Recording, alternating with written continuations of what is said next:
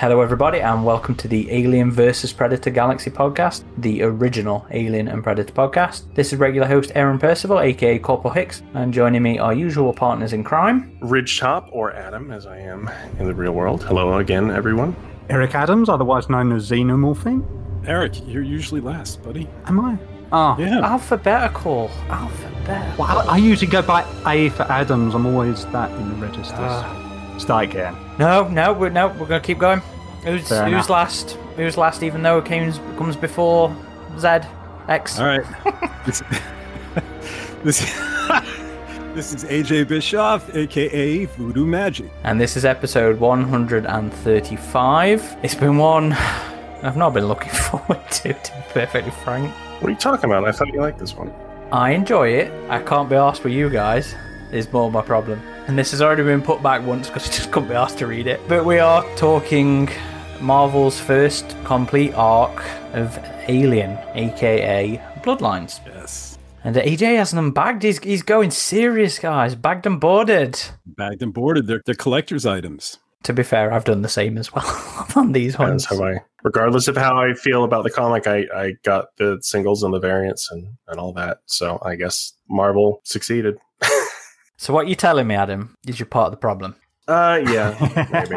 Now, to be fair, I've only bagged and boarded them because of the storage boxes. Otherwise, those would absolutely destroy the, the comics if they weren't neatly stacked and protected. Yeah, it loses a lot of value once the corners get bent and the spines get bent. And uh, it's the best way to save these comics here. Don't they have some sort of like rating scale too, where they like grade your Mhm. comic and like some people are like it's not even worth it to do that, or It's on a 10 point scale and it starts with mint and it- it's it's almost impossible to find a mint comic, you know, even if you get it directly from the manufacturer. In the printing runs, there's always something that happens to the comic, but there are 10s out there and then it goes from near mint, near mint and down the scales and the value goes with it.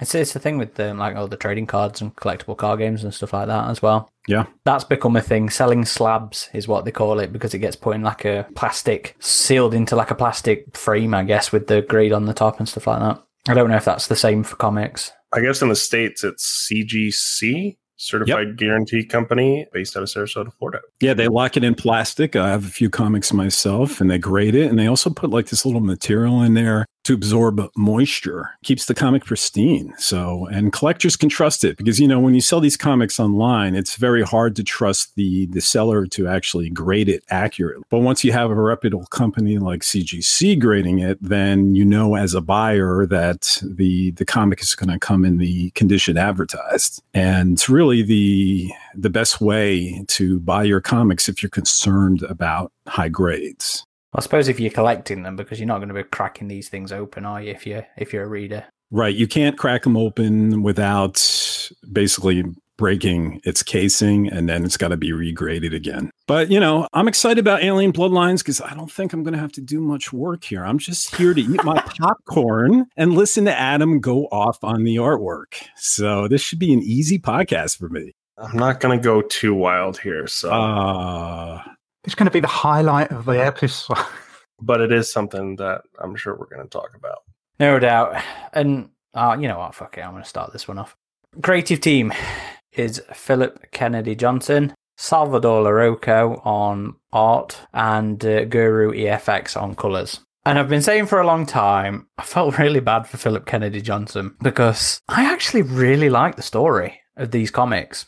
I really like Philip in general until something recently, which we'll talk about. But, you know, in, in the interviews and stuff I've heard with him, I, I thought, you know, he got his head screwed on really well. It sounded like he really understood the series and stuff like that and what he was doing in it. I was enjoying. But then with this run, I feel like on our little corner of the internet, the artwork has really overshadowed everything else. Like if you look at if you look at all the the mainstream places, this thing is getting absolute raves. People seem to love this on the general stuff, but you know, on on our boards and on some of the Facebook groups, the art just overshadows everything in this, and it, it, it is an absolute shame because there's a lot going on in here that I really like, and it makes me feel bad for Philip. But then again, on Twitter recently, when somebody brought up the artwork and Philip gave a um, "you go do one yourself" response to the criticisms of the artwork, I did sort of like, "Ooh, you could have handled that better."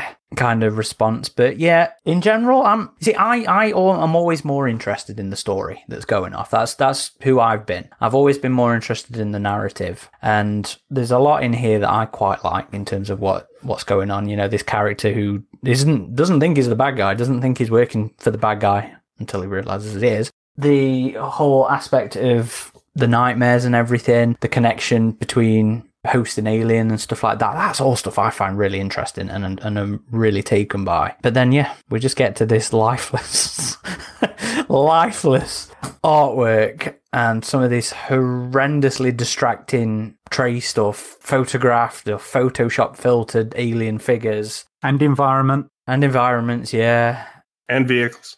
you see, that's something else that needs to be talked about as well, because I think you purposefully wind yourself up there. But we'll obviously get into it. So it's it's a hard one to really talk about. It is a visual medium. There is no fucking denying that. It is a visual medium as much as it's still a narrative medium. And when the controversy to the art and some noticeably pulling you out of the moment bits in the art distract you from the experience, it's it's it's a bit of a shame. Um, by a bit of a shame, I mean it's a fucking bummer. But I think as it stands, even with Larroca's art, I'd go for a six. Six out of ten. And that is with Larroca's art pulling it down. All right. Aliens Volume 1 Bloodlines. Look, in the beginning, I was concerned, right? Concerned yet excited when the Alien license went to Marvel Comics. Concerned over the Disneyfication of the brand, the possible sanitizing of Alien, but still excited over an actual ongoing series versus a limited issue run, something we typically get from Dark Horse. But if I only knew my biggest concern should have been simply staying awake during this borderline boring to competent six issue story arc. Thank you, caffeine. Yeah, guys, Alien Bloodlines, I'm not a fan. The setup was interesting, and I, I really liked that first issue. And I think there's a great story to be told there between a father, you know, that Weyland-Yutani company man who's had the wool pulled over his eyes, and a son who's joined an unlawful and violent group to apparently combat, you know, the evil corporation and its corrupt ways. But it all becomes a slog to me when their worlds collide and the uh, the son and the conspirators attack the base the father was previously stationed at. Aliens are released and mayhem ensues, and thankfully there's lots of gore to be seen. So it appears Marvel didn't soften the world, but the pacing to me was poor. The dialogue and characters' actions were often unbelievable, as well as the action sequences. And I'm not saying all of Philip Kennedy Johnson's writing was bad. I'm not. I'm not. I'm not. I'm not. Just most of the time to me, it was spectacularly mediocre. And that also goes for the art of Salvador Larroca. Putting the tracing aside, and you know we'll be getting into that, while his art can sometimes feel photorealistic and can appear as a result cinematic in some ways, his art is just too static, where scenes of action look more like a character posing, you know, in action, an action shot, rather than a character actually appearing in motion. You know, there's a lack of fluidity to it that can be very distracting to the reader. And I think this is due to an overabundance of reference model tracing. So when we put this all together, it's fine. Putting the art controversy aside a moment, it's not offensive. It's just mediocre. Do I think the story could have been better paced if it was streamlined into five issues instead of six? Yes. Do I think the art could have served the action better if Larroca relied more on his artistic skills than reference models? Yes. Can some people find enjoyment in these comics? Uh, I guess, sure. But it's really not for me, and I can't recommend it. So it gets a 5 out of 10. That still sounds too high for a don't read this. I don't get your guys' scoring. I really don't. Maybe it's just the US grading system because five out of 10 is a failure. Like Yes. 50% is a fail. C 70%. Yeah, but that, that average. implies that implies there's still like There's half something goodness in for it. Yeah. It's average. No, it's ju- it's just levels of how terrible it is after that. Yes. Anything below a six is a failure. Six is a passing grade, right? 60%. just barely passing, yeah. yeah. And then five would be failure, and then f- one to four is like how bad of a failure it is. Yeah, I'm with Adam. I, I still, I still, I, I can't. Yeah, it makes no. Sense. I sense. think it's a British American thing. Yeah. I guess you guys have a bit of a different grading system, I think, Yeah. in your schools. And you guys sound differently too with your accent. Just a little. Okay. Er- Eric, come on, Yes. com- combat that fucking American. Give give some give some proper scores. As has been said, it's being a comic, you really cannot separate the visual side from the narrative side. I will say, as like if you're a casual person, you're just flipping through it. There, there are definitely with the covers and all that. There's some nice image composition. There's it looks good. The problem always, and this is me looking at forums as well. When people point it out to people to say, "Oh, I love the look at this," and then people point out the extent to which it has been traced, then they start to realize, you know, the man behind the curtain, and you start to go, "This happened with Dark Horse." Definitely. Adam has shown a lot of where it's happening Dark Horse. They are not innocent. But there's a lot of it in here. And because of that, even right down to image composition itself, and that harms otherwise standout pieces, which should be like the money shot. But yet, like, there's one where there's a lot of aliens there, and there's this big new type of alien there, and it's all like a blue lit shot, and they're all sort of going down this hallway. There's gas on the floor, and you realize this gas on the floor is to hide the fact that if the gas wasn't there, their legs would literally be going through the grating. And you realize it's because it's been traced from action figures to the point where you can actually see the articulation in the joints. That is not good. And because of that, my score automatically goes down. And it, my score is actually in danger of going negative. On the other hand, I have to all this like with Alien 3, where I have to think to myself, it's got poor special effects. It's got things like the magical teleporting egg, but there are those moments which elevate Alien 3. There are moments in this where the writing sort of it outshines the tracing, it outshines the otherwise piss poor job which a company like Marvel not only could but should be doing better than. It starts out beautifully. There's this whole sort of allegory about he doesn't say it, but it's this very poetic allegory to do with face huggers and penetration and wrapping around the skull. I love that poetic turn of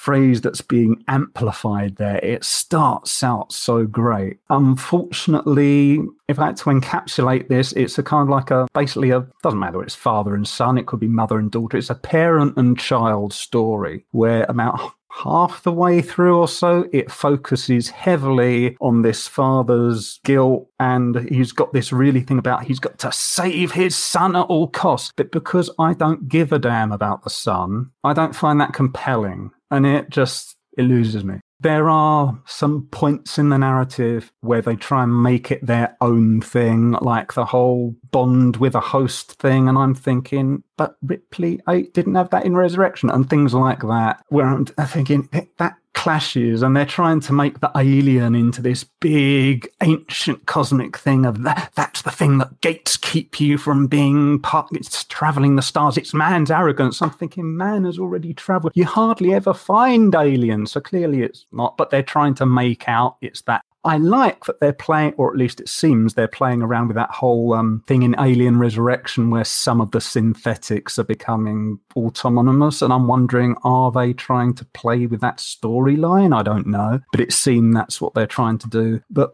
the trouble I had with it was if you cast your mind back to this War of the Worlds that was done with Tom Cruise, that had a similar problem. He was trying to make amends. He was trying to bond with his son, but his son was such a little shit that he, he was literally trying to go over the top of the hill to where all everything was exploding. And at some point, you've got to say, he's made his bed. Let him lie in it. He's acting stupid. This doesn't make sense. I don't want you to save him. Leave him. It doesn't matter. And there's stupid things that happen. And because this main character's he's being driven by this, driven by something I don't care about it makes me go. And yet, there are little points like they have Bishop in it, and they do some interesting things with Bishop. Like they play around with his thing about my, I cannot, by action or omission of action, allow a human to be harmed. That comes into the story. I like that. So there are points where the narrative, the writing outshines what is ultimately when you realize what's going on with the art, it outshines that. But at the end of the day, it's an average between the two. So I think, like Aaron, I've got to award it six out of 10 as a whole. And and totally just before Adam goes, Ripley was different. Remember, she was part of the. Yeah, I know she should have had more of a bond than this Well, she did have the She did. memory She thing, she, but- she had a huge thing Yeah, going on. and yet she wasn't having this. I know what the Queen, the Queen, the Queen. She only realised the Queen was going through a particular moment of anguish, and aside from that, there wasn't. What should have happened here was they should have gone with Kane, where he couldn't remember what was going on when he was unconscious. And here he's saying, Yeah, when I was unconscious, I had these dreams, which clearly are copied from Slither, where the girl bonds with the alien parasite and she's seeing all these sights of the aliens taking over other worlds. That's what I'm sure it's copied from. Kane never had any of that going It's on. slightly different though, isn't it? Because it's not necessarily him having it while he's infected; it's the aftermath. Yes, when he had the face, he said when he had the face hugger, that's what he was seeing. No, that's what he sees. That's what he sees in his dreams. We'll get into this a bit more too, but even his friend, his friend who was just face hugged, like immediately says, "Oh, she's looking for you." So his friend had the same hallucinations as he was being face Oh hugged. right yeah, there. that's true. Yeah. I see what they're trying. It does make it. If this was a new franchise, that would give it a oh, it's layered. But because it's happened in the films already, it contradicts it. I mean, we'll we'll get into that one. Adam, go on then. Fucking Okay. bum, bum us all out. Have you have you got your eight slides ready with your PowerPoint presentation? No, no, I'm just I'm just going off the cuff here. So usually with the comics in the past, I had waited until the paperbacks had come out because I, I like reading it as one story. When I was growing up, a lot of the Alien comics had already come out by the time I had gotten into the fandom, so I liked reading them as graphic novels. But I wasn't going to do that here because this seemed like an event. Like this is a big transition from Dark Horse to Marvel, and I want to see how this goes, and I want to read it. Like, yeah, sometimes in the past I'd read them by singles, but this time I was going to to do it with these new comics as well. And you know, even even though for our listeners, I am wearing a Dark Horse shirt right now to be cheeky, and I see you're wearing a shirt this time too, AJ. So props on that. But I, you know, I was not, I was not against this merger. Like I knew it was going to happen. We all kind of knew that this was going to happen with the Marvel taking over the comics. You know, Dark Horse's days were numbered, and it was bittersweet. I was excited about where it would go with the comics with Marvel, and honestly, I still am. I still am. You know, it's the early days with Marvel. I'm not writing it off. I'm not like, oh, Disney's totally ruined this or whatever. Like, no. But Dark Horse, they did some really great comics with the series. They had some really great hits with the series. And there were moments where you could tell like they really got Alien in terms of the the teams that that were on it. So with getting into this first, you know, Marvel arc now, it was quite disappointing. It was not the launch that I wanted. Now we first got our red flag with the Greg Land thing and the cover of the omnibus, the mass market cover, and we got nervous about what we would see happen with the art for this arc. And it seems that our fears were unfortunately found it. Now, while Salvador Larroca is not quite as offensive, I think, with what he does as Greg Land, these aliens are not done well. And yes, it has become a bit of a weird hobby of mine, Aaron, to see where I can find this. But yeah, you take some of these shots of aliens and you put them into Photoshop and they just match up exactly with NECA promotional pictures. And that doesn't happen when you're just freehanding. That happens when you're copying and pasting and throwing it into Photoshop. And with comics, the story is so directly tied to the art, and the art affects how the story is for a reader, how it flows, the pacing. So with the art having the problems that it does, not just with the aliens, but with inconsistencies, the space station, they have multiple establishing shots of the space station where it changes its design entirely from one scene to another. The first issue is terrible at that, isn't it? I mean, the first time you see it, it looks kind of like Gateway. Then the second time, it's just like some indecipherable mashup of things. Yeah. And then the third time, it seems like Larroca actually like settled on a design. from the movie Pandorum or whatever. Like it changes its design multiple times. It's three three times in the first issue, and then they sat Yeah. on the design. Yeah. And even the dropship, I looked up CG dropship model and it was one of the first things to pop up. So it's like, okay, like I miss those older days in the comics where the artists would work with designers and maybe the deadlines now are so different. Again, like I know the deadlines are crushing in this industry and they've only gotten worse. So you can only put so much blame on the artist. But other artists seem to not do this. But then again, even comics we've liked, Aaron, like Thicker Than Blood, I found like they had a Predator ship that matched up exactly in Photoshop. But it's like there are degrees of offense here.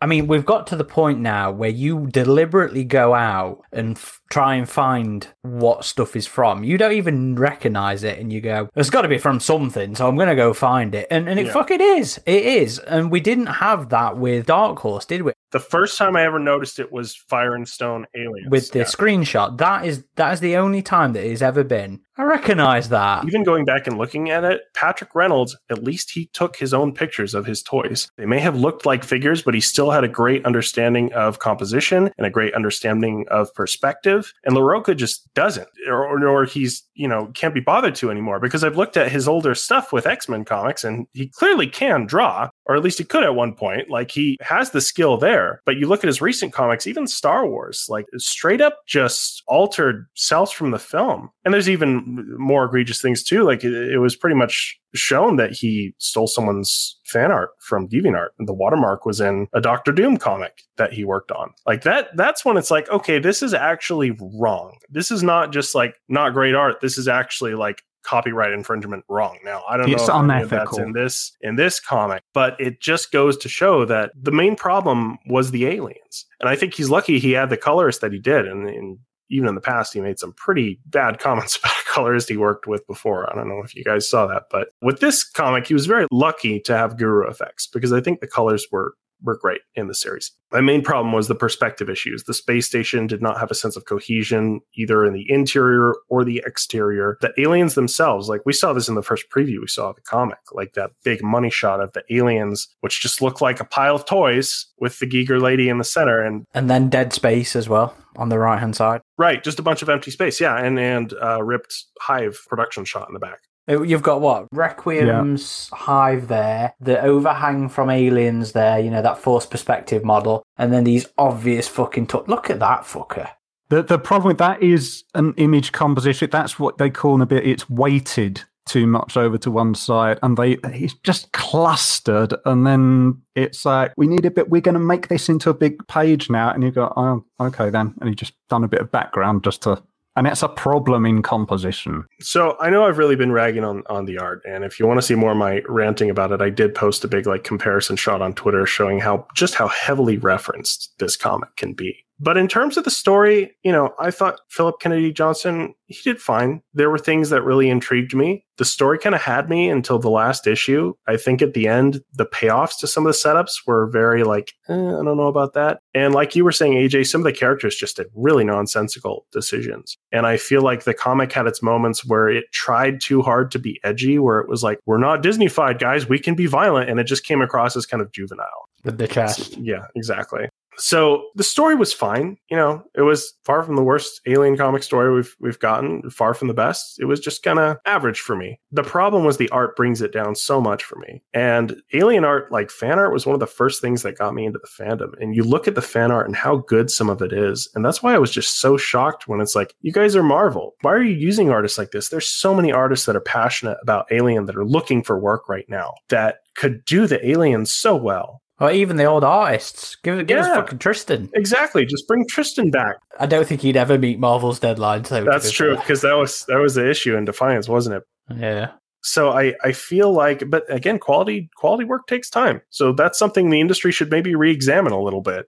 But I just feel like the the art hurt this comic so much. And if I'm going to look at aliens in comics, I'm going to want to see an artist's take on them.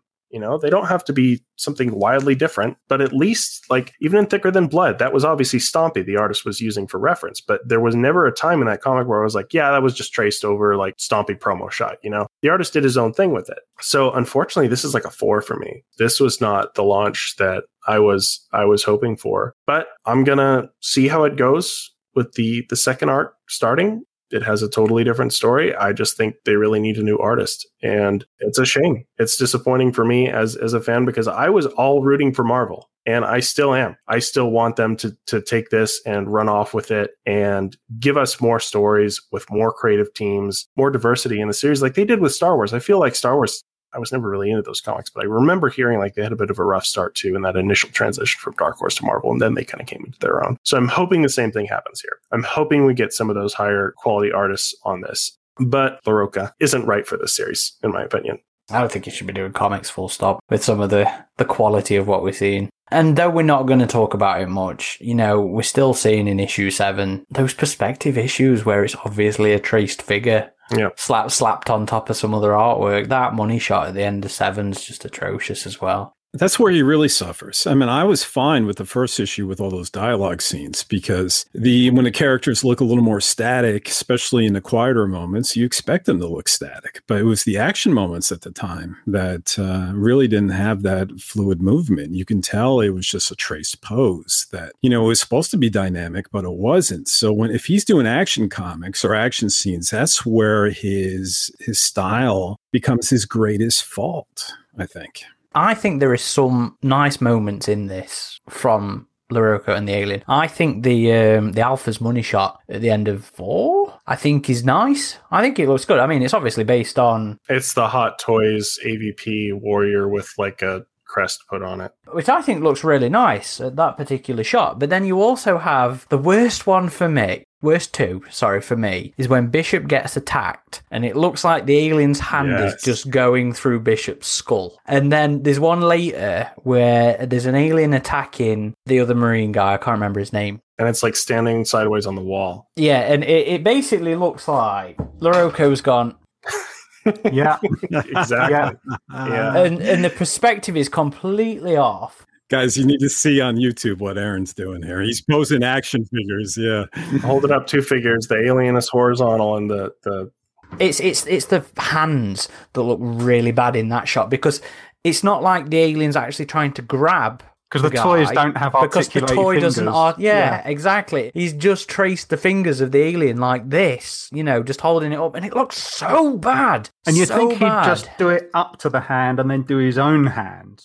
Well apparently that's too hard work The worst offending aspect of that is that it harms the writing. Like there's that shot that you can tell the writer, Kennedy, wanted to be this big, oh my God thing because he's literally got a character saying it took his ribs out. And you're just seeing this alien sort of like Godzilla size that's meant to be by the human. And I was having trouble. It's like his ribs, his That was the entire weird rib cage. perspective It looks issues, like yeah. like it's as big as his fingers. And you're like, what? Is that meant to be his ribs? What? What's going on here? and, and then he's still talking and alive Yes. And then he starts His shooting. And it's- taken away for the heart of those still alive. It's but that's to the de- that's where it harms the. It's not just the writing rises out. That's a point where the writer was he's given a script. The writer's written it. He's like, yes, this is going to be a horror. type But the writing, the art destroys the impact it would have otherwise had. But Eric, to be fair, I mean, the guy's rib cage is ripped out, and he's and he's lifting a gun and saving the day. Yeah, and he shouldn't been able to physically do that. And you wonder if that's Nope. in the script. yes, I Colonial wanted Marine to- gets his rib cage ripped out. He shoots. You know, I mean, he seems to be a more successful shooter than the the other one that wasn't hurt. You know, But we shot you.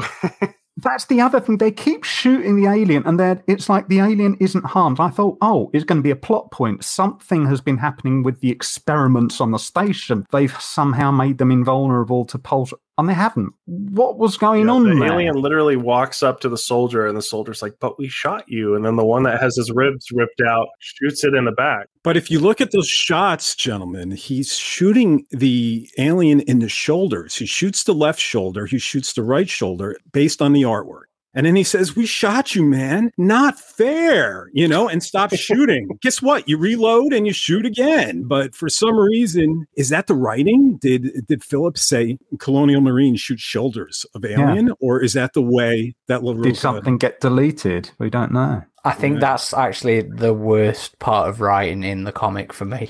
Is Oh, it's that is, is is that moment and that exchange? I was like, no. It's not realistic. And these guys have gone against different types of aliens before, uh, lowercase alien, right? Different types of bugs and so forth. That's the implication, yeah. Yeah, and you think you they generally wouldn't clam up after shooting a few rounds, especially at their shoulders. They would keep firing and keep trying to down it. For him to stop and have this dialogue with the xenomorph as he's going to kill him slowly it is so unrealistic. And this, I think, goes on Philip. I guess he's trying for a Bill Paxton Hudson kind of, you know. It felt video gamey. That guy is very obviously NECA's Hudson figure. The way the helmet sits on his head in the artwork is the way that it sits on the head in, of the Hudson figure, and some of the expressions are exactly the same as well. So uh, yeah, he is he is definitely the Hudson of of the comic series, and I think I can't think of many people to successfully replicate a Hudson esque character because it's just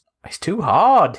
It's too iconic, and so much of that is down to Bill, not necessarily the writing. So yeah, I struggled. I, I struggled with him. You do have to apply some logic to it, though, because you can never imagine Hudson just sitting there as an alien's coming closer. It's not It's fair, not man. I shot you. This this feels like when I was a little kid. You know, we would play, you know, cops and robbers, right? And you'd have your fake toy guns, and you'd be like, you know, no fair, man. I shot you. You're, you know, you're down. Or playing tag. I tagged you, man. I can't take this writing seriously when there's moments like this. It's like, Phillip, I'm sorry, but you're to blame if this is your script. This is not a Hudson moment. This is a stupid moment. It wasn't exactly Saving Private Ryan. Yeah, can't can't argue there. But like I said, I think it's the worst moment in the comic in terms of writing. But I don't think it happens enough to really be something that marks anything down for me in this one. Although I do, though I do agree the kid's annoying. I think there were some other moments that were kind of like, wait, what? Like the whole Iris thing. It's like, you know who she is. You know, she's this terrorist who's taking your son, but you're just going to, oh, let's stop pretending we don't know each other now, even though like this other soldier almost gave you a gun before. I'm like, really? Like you wouldn't just like interrogate her right then and there? He didn't Like- know she was a terrorist though. Only that there was something to do with the son. Well, I, I figured he would have been briefed by his, you know, former boss when he came to his home earlier about that because he watched all the Ah, footage. th- th- this is one of those things where we're like, companies are a lot stupider than you think they would be in real life. I don't know. Iris, if, if we're moving to Iris here, uh, there was a lot of aspects of Iris, the quote unquote free synthetic, that left me confused. And maybe you gentlemen can help me with them. Oh, she left me confused here. Number one, I want to ask, how did she die? Because Bishop hit her with the butt of a plasma I know. rifle, seemingly cracking her neck, and then it caused her to die roughly two minutes after her injury. Now, I've seen David survive just as a head in Prometheus. So, what killed her here? yeah, I know. They needed a big Mortal Kombat fight like in Covenant. I mean, do you guys have any clue what put her down? No, because uh, it went to the next issue, and then Gabriel Cruz, he was also on the ground, sort of like unconscious. I had to go, wait a minute. I had to go back a few frames, and all that happened was that Iris sort of tumbled into him, and for some, it went into his shoulder, and for some reason that knocked him out cold on the ground. Again, I don't know if something in the script didn't get translated or got delivered, but I mean, the whole thing is weird. Like, spoiler alert, her whole motivation, it, she's literally got a bit of dialogue where she looks over some dead bodies and she says, she's being sarcastic, oh, humanity's clearly in the best of hands with you guys, as if, as though to say, I'm fighting for humanity. And then she's literally, later on, she says, yeah, we want to make Earth a post organic utopia. She wants to make the planet dead. I like, couldn't just stand move to an part. asteroid. No, because I was like, you look fun. at you look at the free synthetic thing in Resurrection. They were never about like we want to destroy humanity and make a post-organic utopia. I was like, uh, just move off to the moon or something. Why do you want to make the planet? It wasn't just want to kill humans. Post organic. She's got a hate for all life. Where has that come from? That could be interesting. Are you going to explain it? Nope. about that. You know, her free synthetic rebellion wanted a post organic utopia. And her way to do that, I guess, is bringing aliens to Earth. But aren't aliens organic too? Exactly. Yes. unless you go with the biomechanical thing, but I don't know. Well, I don't know. I, pre- I think it was pretty much determined in the first Alien movie was organic, right? They're creatures, they're organisms. Biomechanical always been a big part of Alien. No, I no, I understand that. Well, that's an aesthetic, but the actual things, yeah, they're living organisms. So they're creatures. They've got life. Yes.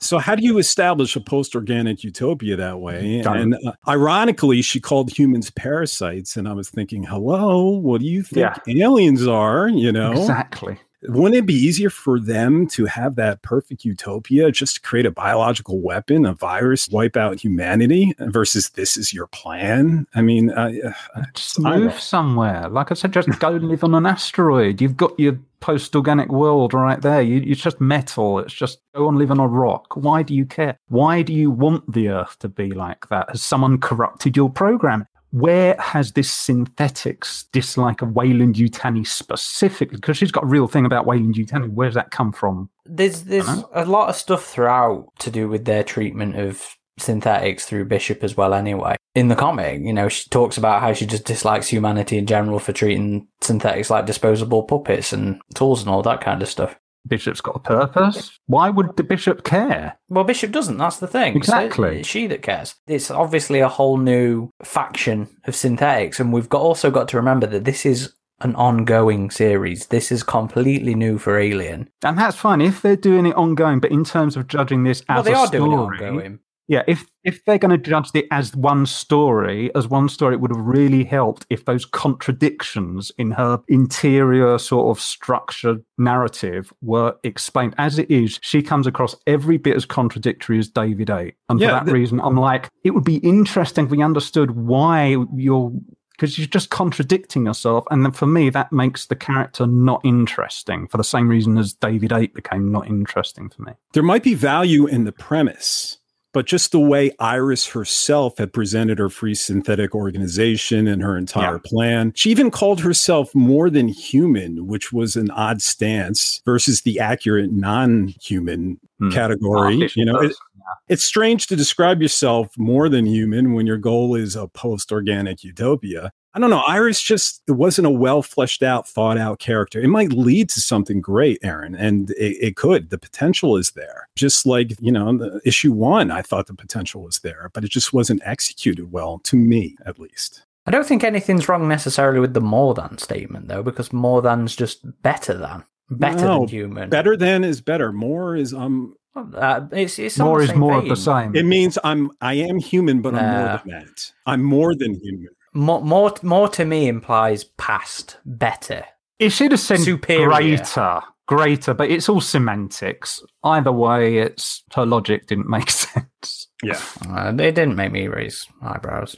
I was kind of waiting for the topic of ongoing to ongoing comic series to come up because AJ, this is something you and I talked about when this was first starting because you have more experience with Marvel than than I do. I had always come from the Dark Horse, uh, typically mostly read Dark Horse comics most of my life with with Alien and Predator, and they always had like one creative team was on one run that would run about four to five issues. Now they switched that up a bit with Defiance, which ran for about a dozen issues, I believe, and then they had some sequels to that. But with this one, I was I was wondering like, okay, they can't do like a day in the life of someone surviving the alien scourge kind of thing because that would just like draw on too long. So I was like, is this going to be like the RPG and where it's like cinematic and we have one story, the story's contained in about a handful of issues and then we move on to a new story, or is this going to be like we're staying with the same group of characters for an extended period of time? Now we see at the end of this comic that that's not happening. And it seems like with the beginning of issue seven, this is years later. It's a different storyline with different characters. Now, I'm sure there's going to be some connective tissue there, obviously, given that this is the same creative team. But it seems like they may be taking that Dark Horse approach in terms of we're going to spend a handful of issues on one story and then we're going to move to a new story, even though they may be interconnected,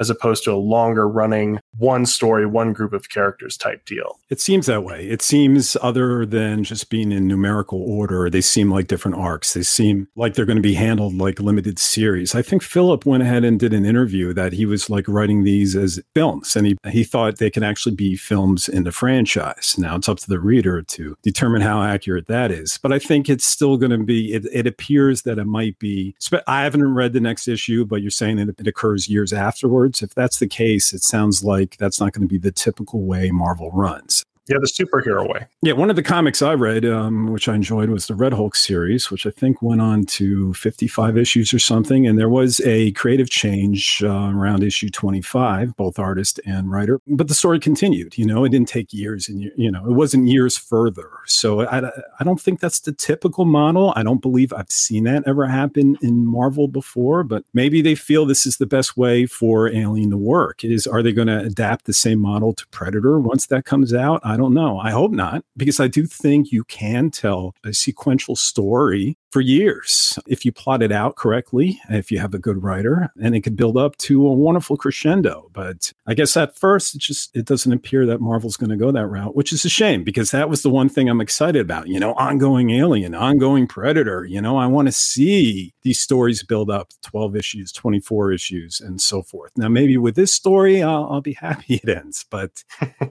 you know, we still have Danny, right? His son Danny survived at the end um, with Bishop, and maybe we're going to get a tale uh, that continues with him years later. Thing is, we're all, we're also only one episode into the second arc, so that's set up for the new situation. We don't really know how, if at all, there is going to be any connective tissue in terms of the multiple arcs. We'll see. We'll find out. It could be something really elaborate. Yeah.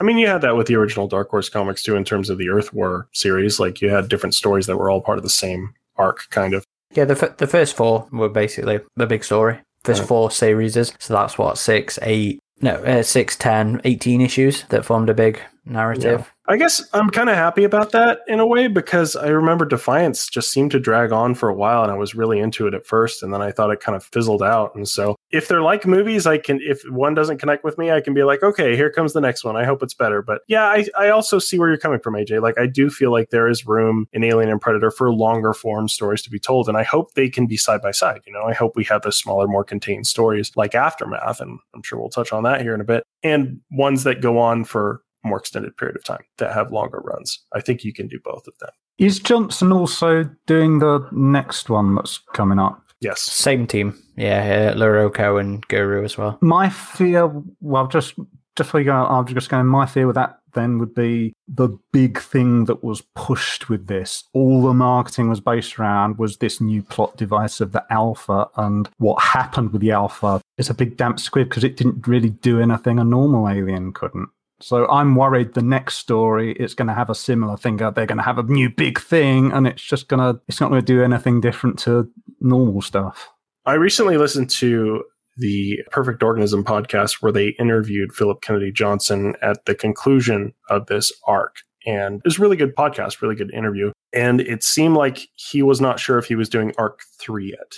Kennedy Johnson, which again, I don't have as much of a problem with, or really any problem with Kennedy Johnson other than a couple story issues as I do with Larroca. So I wouldn't mind if he stayed on for longer, but I do think it's also good to switch up creative teams as well. So I don't know. I'm, I have a mixed thought about that. That was always one of the nice things about the Dark Horse runs was you did get different representations, different visual styles. Might not have been for everybody. You know, let's take Sam Kieth for example. His artwork on Female, Female War, War, yeah. Was not for me at all. Yeah, But- I remember at the time. that dude was so acclaimed. He had some good stuff going off at the time. But then we fast forward to Inhuman Condition, the novella that they did in the early 2010s, and his style suited that so fucking well. It was brilliant. So it's like with the films and the games that these different representations and styles was always a part of Dark Horse's charm. And when you know,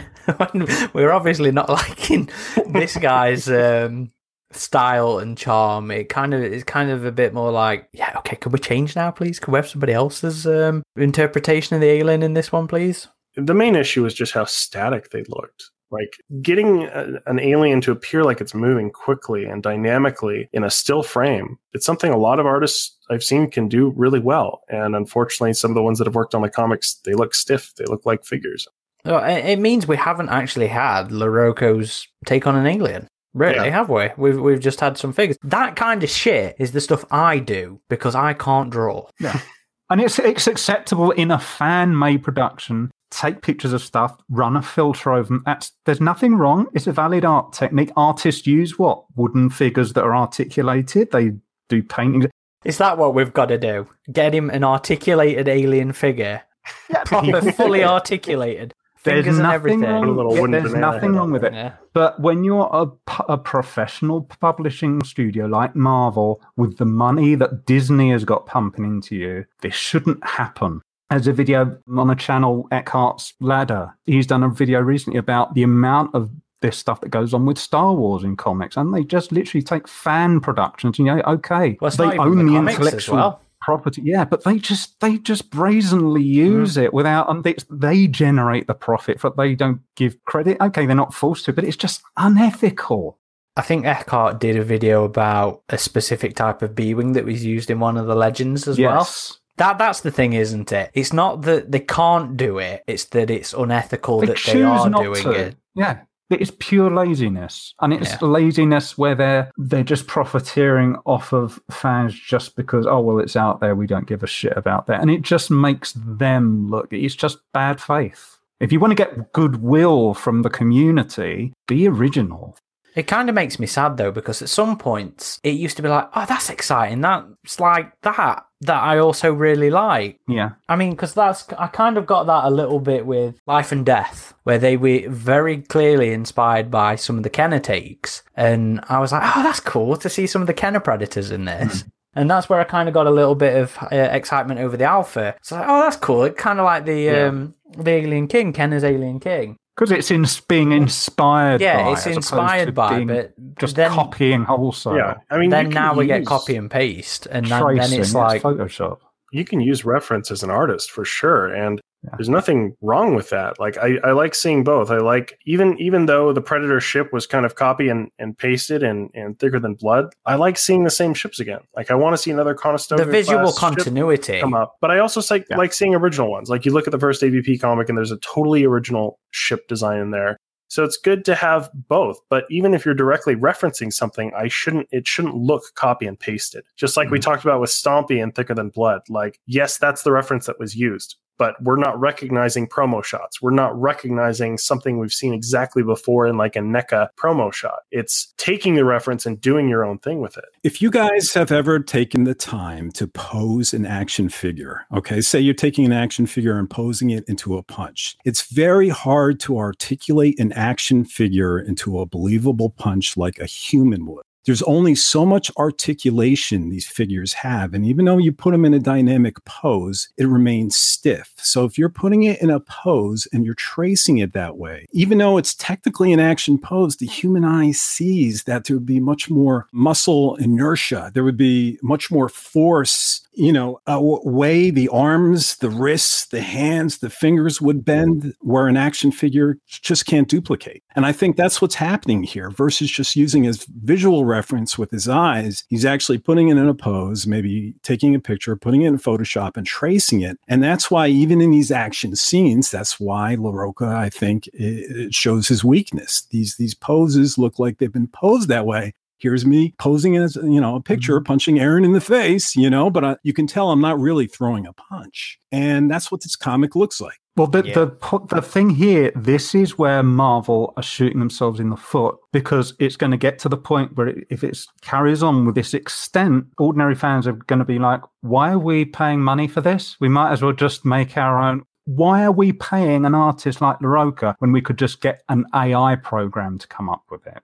That's going to be where it leads. It doesn't feel like it's going to make any difference. It's like I said, it feels like it's just us small little angry nerds on a tiny little corner of the internet and maybe a, a tiny little corner of Facebook that gives a shit. Uh, it distracts them. Nobody else seems to care. There's so many general reviewers.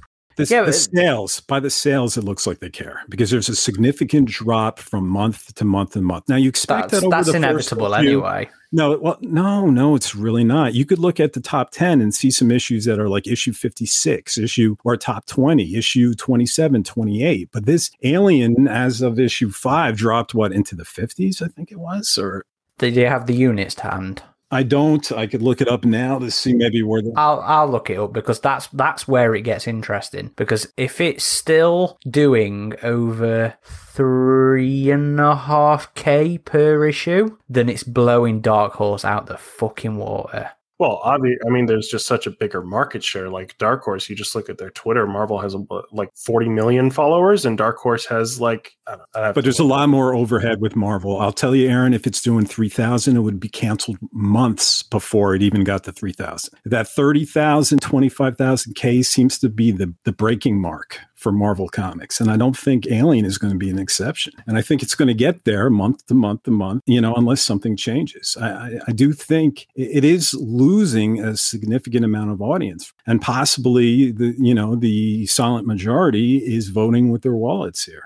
The other thing that might hurt that is that they did an absolute metric ton of variant covers, and even the collectors were going like, "Oh, I'm out. I just can't afford this because they're, they're just getting too many for the even the collectors."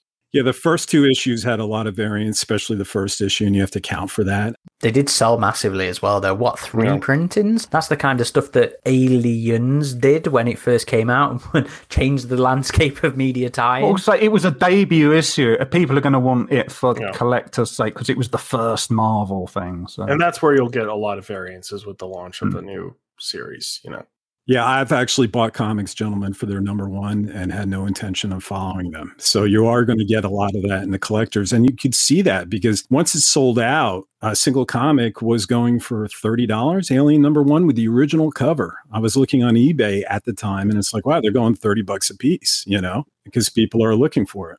I found the numbers for um, Alien 5 and it's doing nearly 50k. Right, but you have to look at this the drop from month to month. This is just the fifth issue. That's what I'm trying to say. If it keeps progressively dropping, that's the issue. yeah. like with a film. And on on um, the interview in Perfect Organism, Kennedy Johnson said, "Yeah, how long the creative team is going to be with this depends directly on sales." Now, I'm sure Marvel's noticed how strong of a launch this had, but hopefully they they will be switching it up with more creative teams. And uh, you know, again, like I would like to see. It looks like issue seven is off to an interesting new story. Like I haven't written off Kennedy Johnson or anything. Like I still feel like he could tell some really cool stories in this universe. But I just I really if that point hasn't been made clear enough already.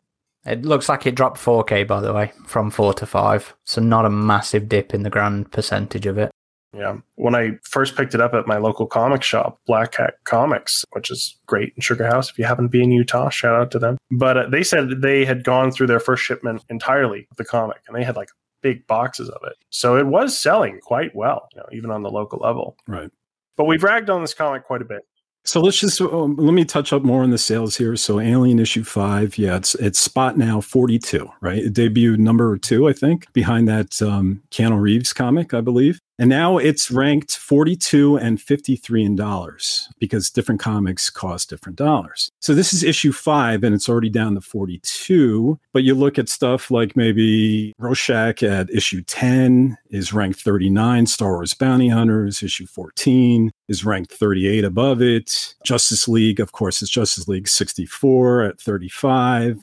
Miles Morales Spider Man, not even Peter Parker at issue 28. So if it keeps dropping, if it doesn't find its steady audience, and it de- dips down that 35,000 number, you know, I think they're going to definitely make a change. They're going to see, they're going to try to stop the bleeding. And it's essentially, it's got to find a consistent audience base or it's not going to continue. It's not going to continue on to issue 50, let alone 100. It's all about trajectory. Yeah. Going on to what Aaron was saying, like you have to look at this, and I talked a bit about this uh, when I was guesting on Comic Binge because we did like individual review episodes for each series, and and Paul was really into it. Go check out his channel. Yeah, he was really into it, and he had not been too into Alien comics before. He was mostly a Star Wars comic guy, Marvel comic guy. So you have to look at this as how the hardcore crowd is going to take this comic and feel about this comic versus how mainstream audiences are going to feel about this comic and if it'll really have that much of an impact. Now, I'm kind of with you, AJ. I feel like those those sales drops are, you know, on some level people may not be as interested as they were and maybe that's a natural drop off and maybe that's they're not liking the art. But we have to see it like going on our own forum. A lot of fans are quite displeased with the comic that we've seen. But I mean, Perfect Organism on their podcast, they were very glowy about it. I know Mr. H on his channel, he was very negative about the comic. So uh, there are very mixed opinions about it. But like you were saying, Aaron, it looks like the mainstream comic reviewers that are not specialized like alien fan sites are digging it. So the art must not be that big of a deal to them. It's like I said, they don't realize once it's been pointed out to people. I find when I'm looking on social media, they go, "Oh," and there's that moment where they start looking back at it and they go, "Oh, yeah, I didn't realize how much." When you don't realize all the extent of the laziness, then you, it looks like, "Yeah, this is cool aliens and pulse rifles and stuff." But it's after someone realizes that that you go, mm, "Yeah, ah." Yeah. See, I liked Land's cover at first on the omnibus until I found out Yeah. story behind it. I don't have the eye that Adam does to recognize, like, oh, this is a Hot Toys toy or this is a NECA toy. But my human eye says, oh, there's something wrong with this. This looks posed. This doesn't look freehand. So even if you don't have an eye to spot the tracing, uh, something appears wrong as just a regular comic reader. And it, it definitely throws me out of the book throughout, you know, all six issues. But I'd like to go back, guys, because you, you know, not just to harp on this book, I, I did find it interesting, and you were talking about it in the beginning, that when, according to this storyline, when a facehugger Oh boy. deposits a chest buster into you, a chest burster rather, that somehow as a host, you become a part of the collective hive that You're a Borg. that remains if you survive, if the chest burster is successfully removed from you. And that was an interesting idea that, you know, I had never seen before. Now, I think it did go against the established lore, the established idea that you have no memory of the event, though, because Yeah. um, the lead character, Gabe, remarked that um, unconsciously he watched the aliens that killed his team, watched the aliens from the past, and, and, And here's the a weird future. and yeah, and here's the weird one, right? In the future that don't even exist yet. So I guess Hmm. the alien hive mentality can somehow transcend time, I guess. Hmm. They took that in a bit of an odd direction. Yeah. I think that's one of those ones where you have to kind of be like, "Oh, maybe there's a, a bit of dream license going off here. But watch hmm. the film Slither. That is literally what happens. The girl has that moment where she bonds with the parasite, and she Is it in the ha- yeah, bathtub? and she- well, there was just a scene in the but she bonds momentarily with the parasite, and she sees all these visions on alien worlds, all from the past, and she sees all these planets that this organism has taken up. I'm sure it's either been subconsciously or consciously copied from Slither, because that is exactly what happened I don't think that's unique to Slither. I think that's been That done right, well, that's a the most times. obvious example that came to mind. Or maybe Venom. I don't. AJ, you're you're a guy who knows about comics. Does- Does Venom the symbiotes? Does that have a similar thing with them? Venom, I've never been a huge fan of, so I don't know. But Okay, it wouldn't be a surprise to me if this was a copy of Slither because I feel like I'm seeing a copy of Sill in this book as well. yeah. you know, We'll and get to uh, that too. okay, Um, we'll get to that. But real quick, I want to interject here. So this has been kind of a, a contradictory element of alien lore, right? Whether or not you can survive a chestburster implantation. We've seen in some things like colonial marines where it leaves a placenta, which is essentially like a cancer that kills you. And I was wondering if that was what was going on with Cruz, just on a longer time scale, because apparently he is sick. Yes. It didn't It's really never go in addressed, is it? that. Yeah. Yeah, what is with that? It was never addressed, and he's dead now. I mean, we don't know. I mean, he was ill. He didn't have much time left Yeah. to reconnect with his son, but they never explained that. What was Yeah. that about? So I was wondering if that was supposed to be that cancerous placenta idea, but in Colonial Marines, it was implied that it was much more immediate. And I believe there's been other media as well, Aaron, where it's said like, yeah, even if you take it out of you, it's going to kill you. I think it was a theory in the tech manual. I think, other than Colonial Marines, that's the only place that had ever come up. Maybe it's appeared in some other books. I was one of Not those who point, pointed out on the forums, but wait, Ripley Eight was fine, and then people realised, oh yeah, it clashed against Resurrection. But then, but then again, with Resurrection, you have to kind She of be like, ah, but alien, maybe that's because she was part alien. But what would be the biological purpose of that? It wouldn't make sense. Like an alien comes out of you, you're still alive. Okay, why would the aliens want you dead? They're great. You just use you as another host. It's it's one of those things that's been in actually so few that I mean everybody wants to forget Colonial Marines anyway. The amount of people that have probably made it all the way through the tech manual is probably very little because it is quite dry.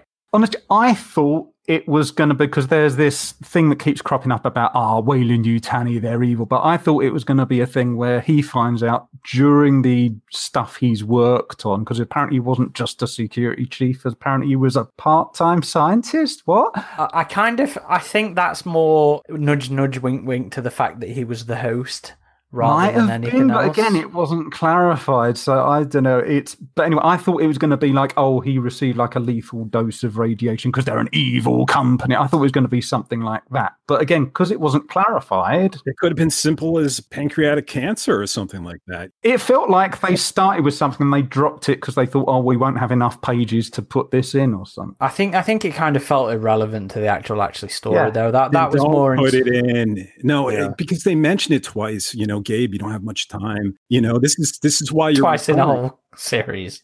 twice in the in like issue one and issue two. What I'm saying is, if you bring it up, at least address it. Yeah, the mantelpiece over the gun. but Not everything gun has to be the Chekhov's gun, though. Not every single element has to be a Chekhov's gun. But here's the thing: if it's going to be hereditary, it might come up if Danny comes up again in the future. It might be a genetic thing. and that- But Aaron, it's the Ah. reason why he's retiring. It's the reason why he wants to reconnect Yeah. with his son because he doesn't have much time. And I'm like, ooh, is this caused by an, an alien chest burster or is this something else? And then for them to just drop it, it's not good writing Doesn't unless you're going to pick it up somewhere else. For you just to drop it, it's Yeah. ridiculous. It doesn't Yeah. bother me in the slightest. It might not It doesn't bother, bother, you. but they should have done it. It's not professional. Something that's significant, like you are dying, the reader is going to want to know why they're dying. Yeah, just don't put it in and say he's retiring then, you know, and don't say he's running out of time. I mean, to throw it in there and then to leave it alone, that's just well, it's not- just that's all. It's all just towards the personal drama, though, isn't it? His desperation to reconnect and why he's so angry that he doesn't get to reconnect. That's all just personal drama. But he could have just been retiring. They they didn't need to do the you are dying thing. But if if he had no, if he's just retiring on what? So I'll try again. I'll try again in five weeks, kind of thing. There's no there's no up in the ante in the personal drama there.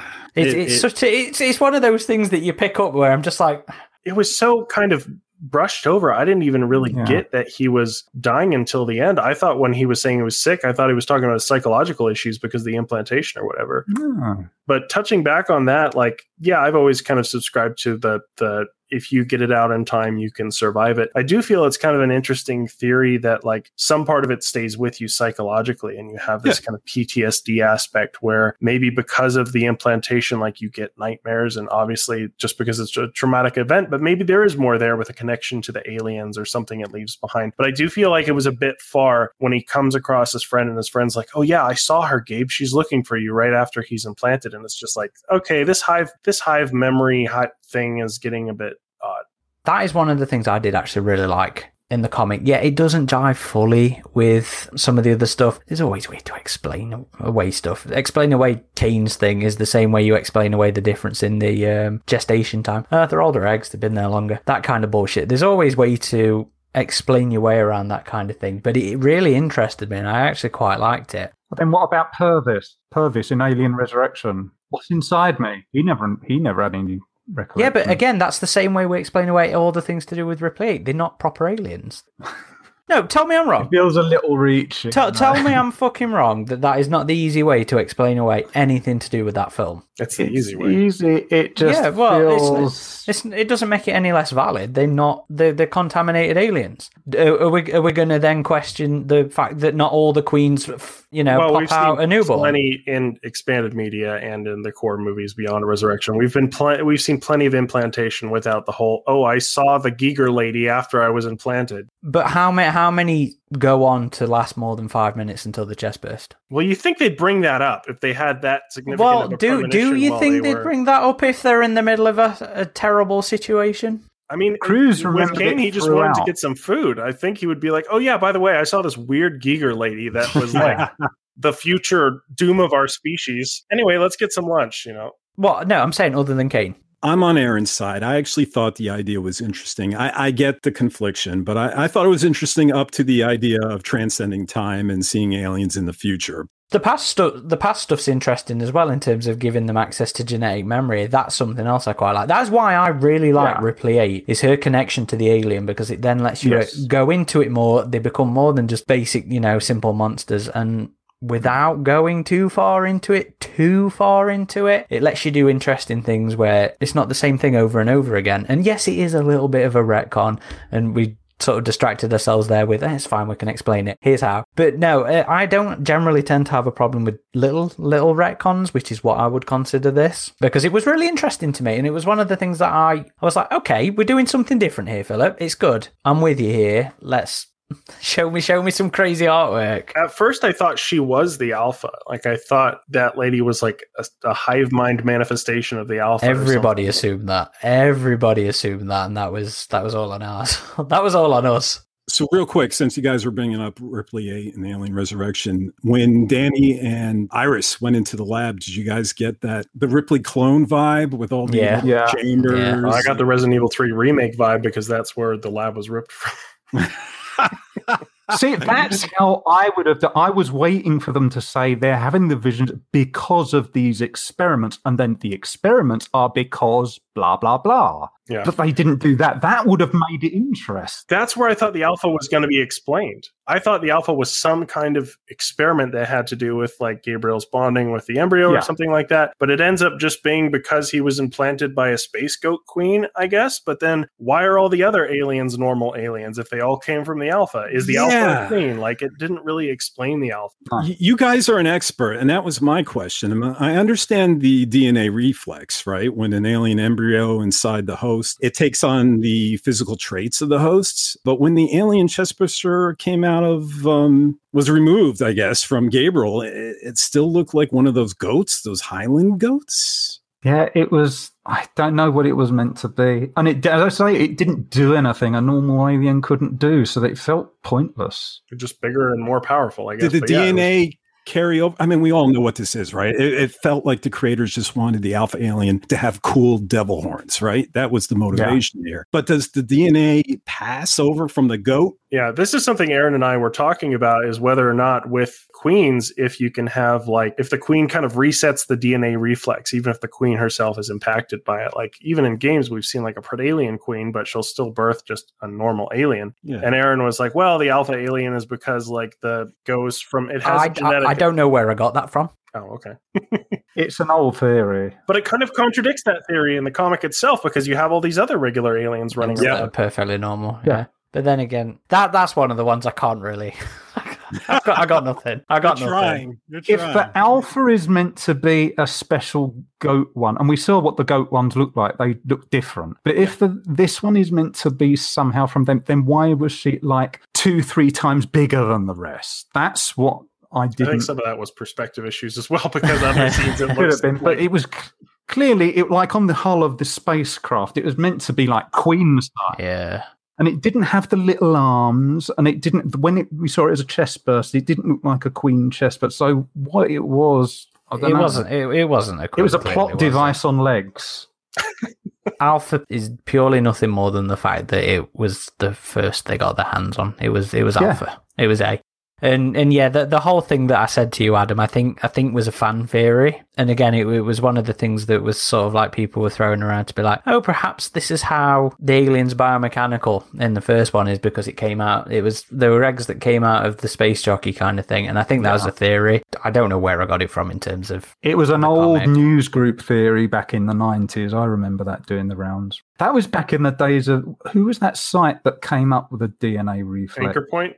Yeah, that was doing that was being battered around back then. It's it's it's unexplainable, AJ. We've got nothing Yeah. for you there, mate. We got we got nothing. Well, you just wanted these cool satanic looking horns on your main villain, right? It's Yeah. the same thing when we look at the Sil creature. Uh, She has a snake head on her head. I mean, and she's got goat horns too. Why does she have a snake head? Yeah, on I her was head. like, what the? Because I don't think she had that when you saw her earlier in the comic, and then she has a big old python head just on her forehead, and I'm like, I like, think it did in the beginning too. It was just more in shadow. That that's just because the uh, Larroca found a different piece of concept art to, Action figure. to copy over there. it was a Cobra Commander one.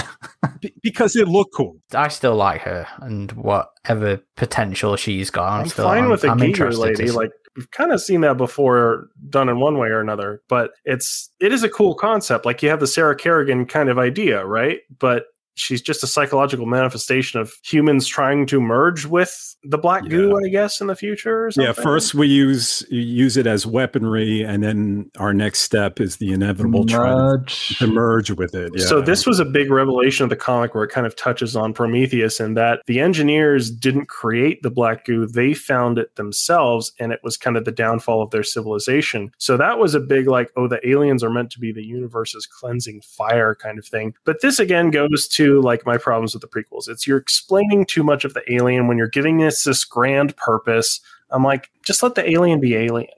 I disagree with you completely there because that has been a part of the expanded universe for a long time. It has been a fan theory for a long time, and it was a part of um, Apocalypse destroying angels. So maybe a little bit of my bias is showing there because that that comic is the entire reason I'm even into the expanded universe. We need to read that comic again because I remember really liking it. So maybe that that concept was was presented in a better way there, but I didn't like how it was presented here. I don't think it was massively. It was barely even. It wasn't smashing you over the face with it in this any more than it was in in Destroying Angels. That's I true. Really, It was kind of a brief moment, but it was kind of odd that Iris was the one, you know, telling us about that. It, it returns back to that. It gives the alien back their ancient destroying angels mystique, you know, that ancient Lovecraftian element of it. And I really liked that because that was a fear of Covenant, really, wasn't it? The alien would lose that mystique and it sort of rested in the Black Goo's origin instead. So I like that the current Marvel continuity is at least gone here, here you go, here you go, guys, have this back. Have your mystique and your ancientness back. And So I'm like, yep, good, thank you, Phillip. I appreciate that. That suits me. I find it less offensive than the black goo zombies, you know, that come out of John Carpenter's The Thing. But still, you know, uh, regardless, the snake on the head is stupid, right? It's just for aesthetics.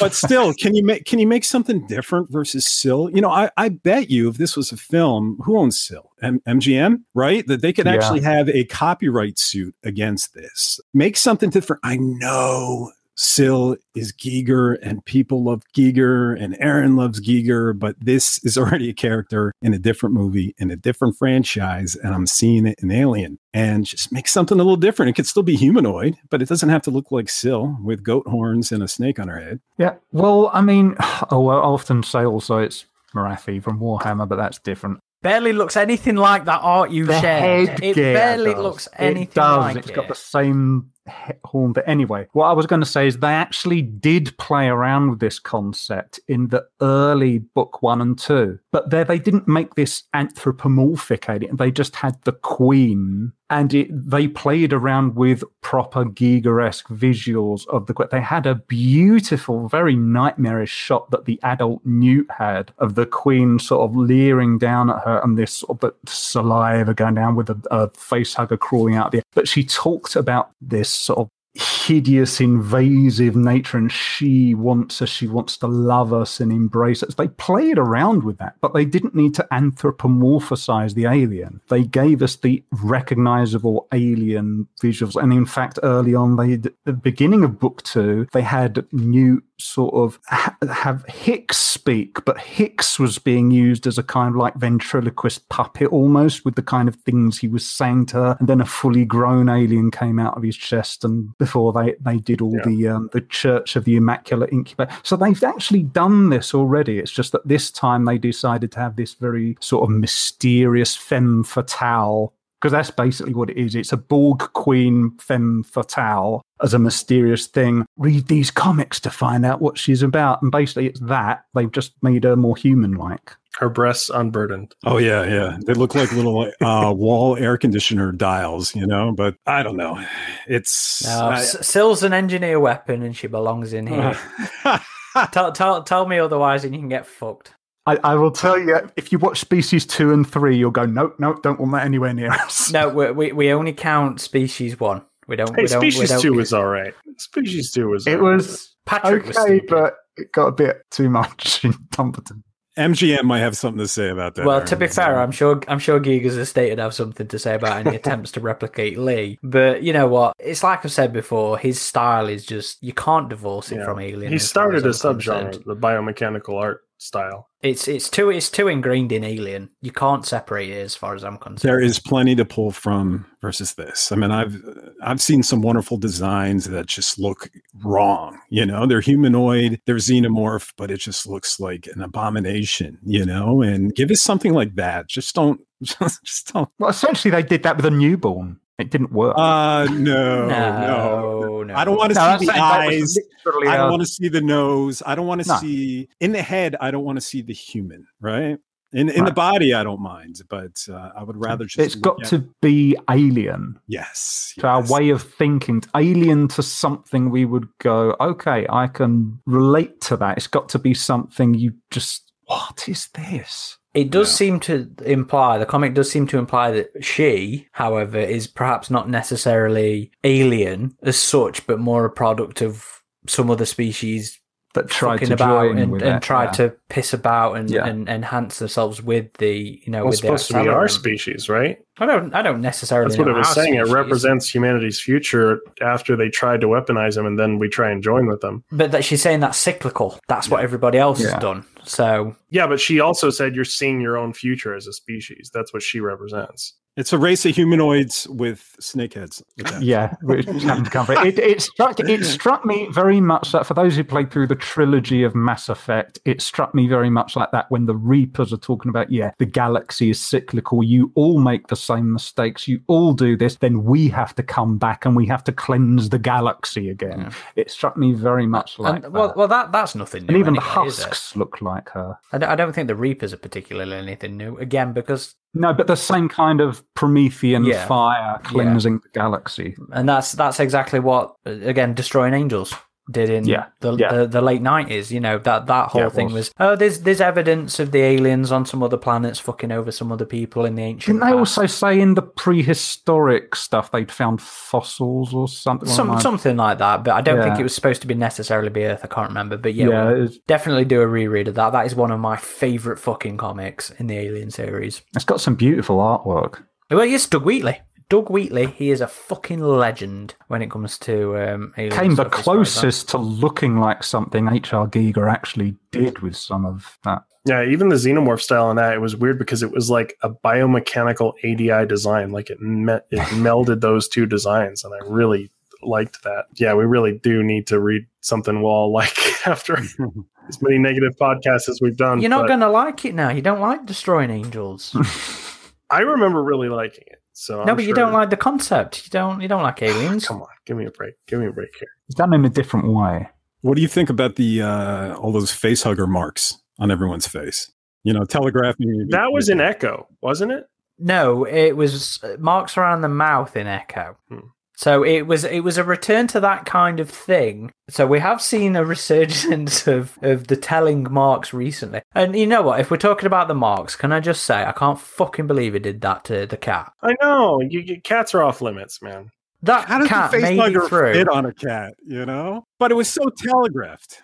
I think the obvious thing it was a, a callback to, to my mind because the first thing you really notice it on are those like the livestock yeah. animals. It's Alien I think 3. it was obviously Alien Three with the dog that had the Mm. marks on it. It was too obviously like that. The thing I didn't like was that in Alien 3, it looked like it had been in a fight. It looked chaotic. These all looked like they'd had uniform, structured things on, which I thought, Well, it's, it's Greg's fun, not Greg. It's um, Larroca's fantastic art.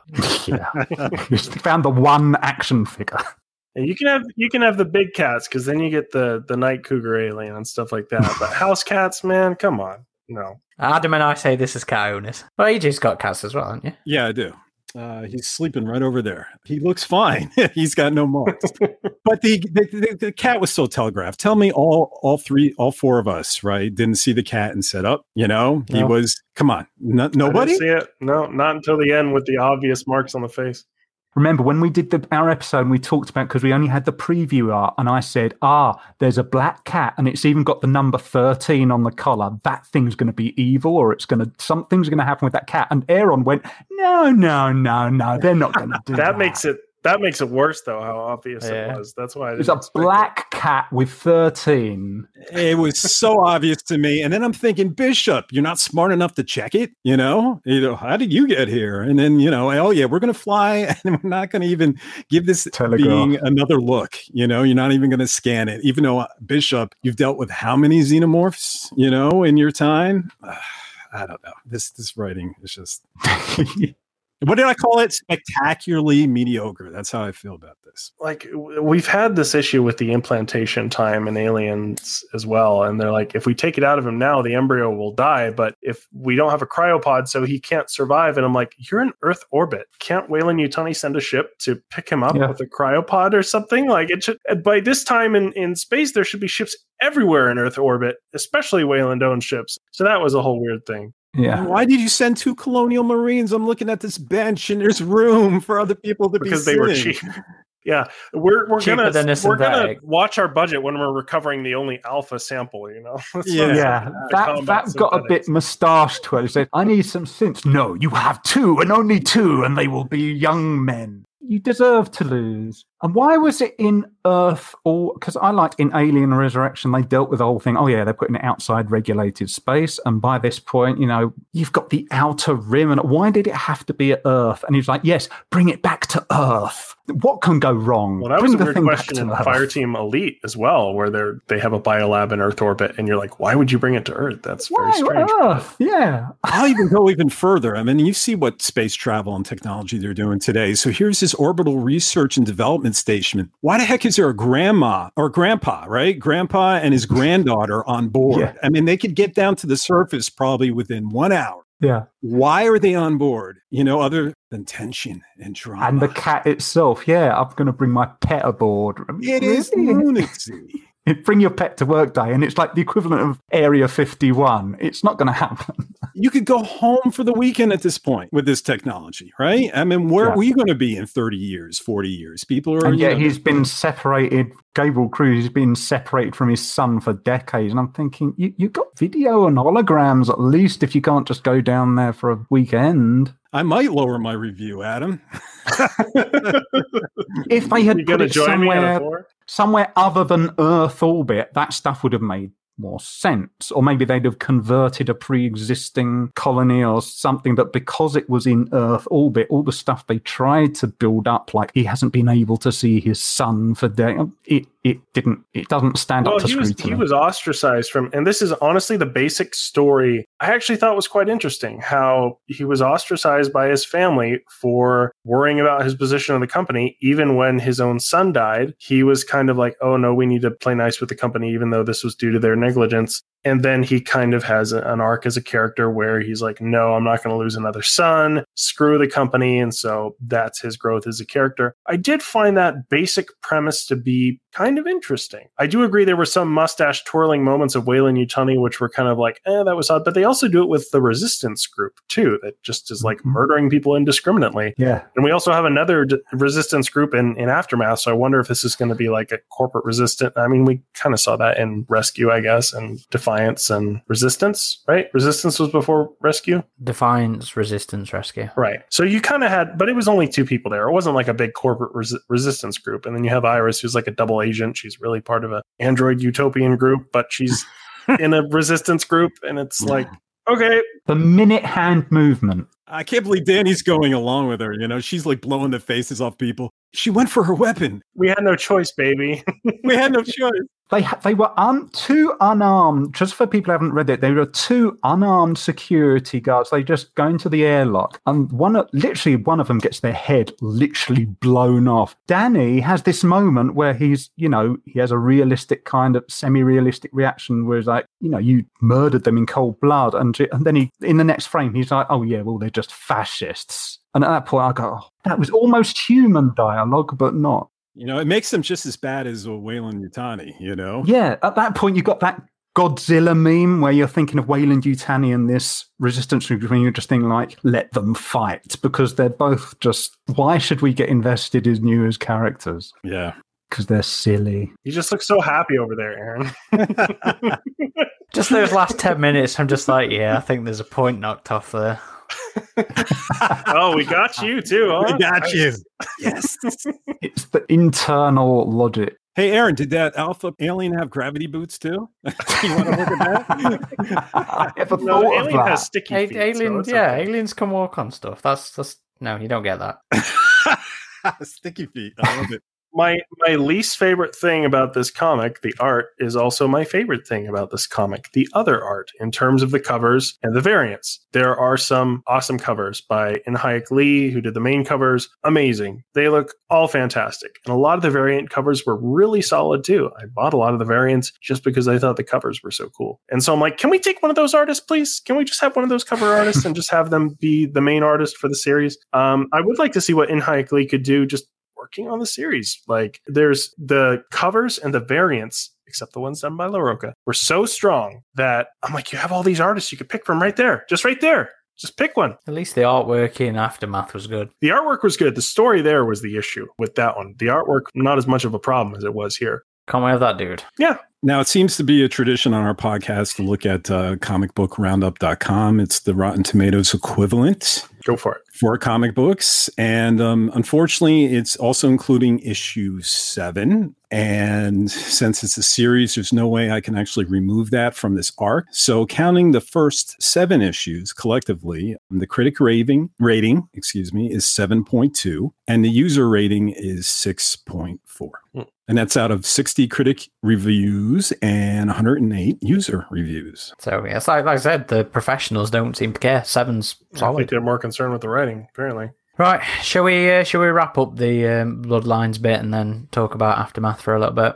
If you'd like to pick up Bloodlines after listening to this, it will be available in paperback this month. I Yeah, believe. I, I don't think I'm going to be buying this. I don't think I'm going to be buying this on paperback, guys. I think for me, uh, the actual issues are enough, and the variants. That's where it's going to stay. I'm probably not going to revisit this at all. I can't really recommend it to everyone. Yes, I think I am going to drop my review from or review score from a five to a 4.5 and it actually makes me feel like i was maybe harder on uh, or too hard on predator hunters 3 after reading this We gave that like sevens, didn't we? Yeah, Like, no, I don't think we gave it sevens. i think i went six I think I think that's fine for Hunters Three. That's like it's not bad, but it's not good, but it's not Yeah. bad. here in the us it's just barely passing You've got you've got fucked up gradings. You guys have.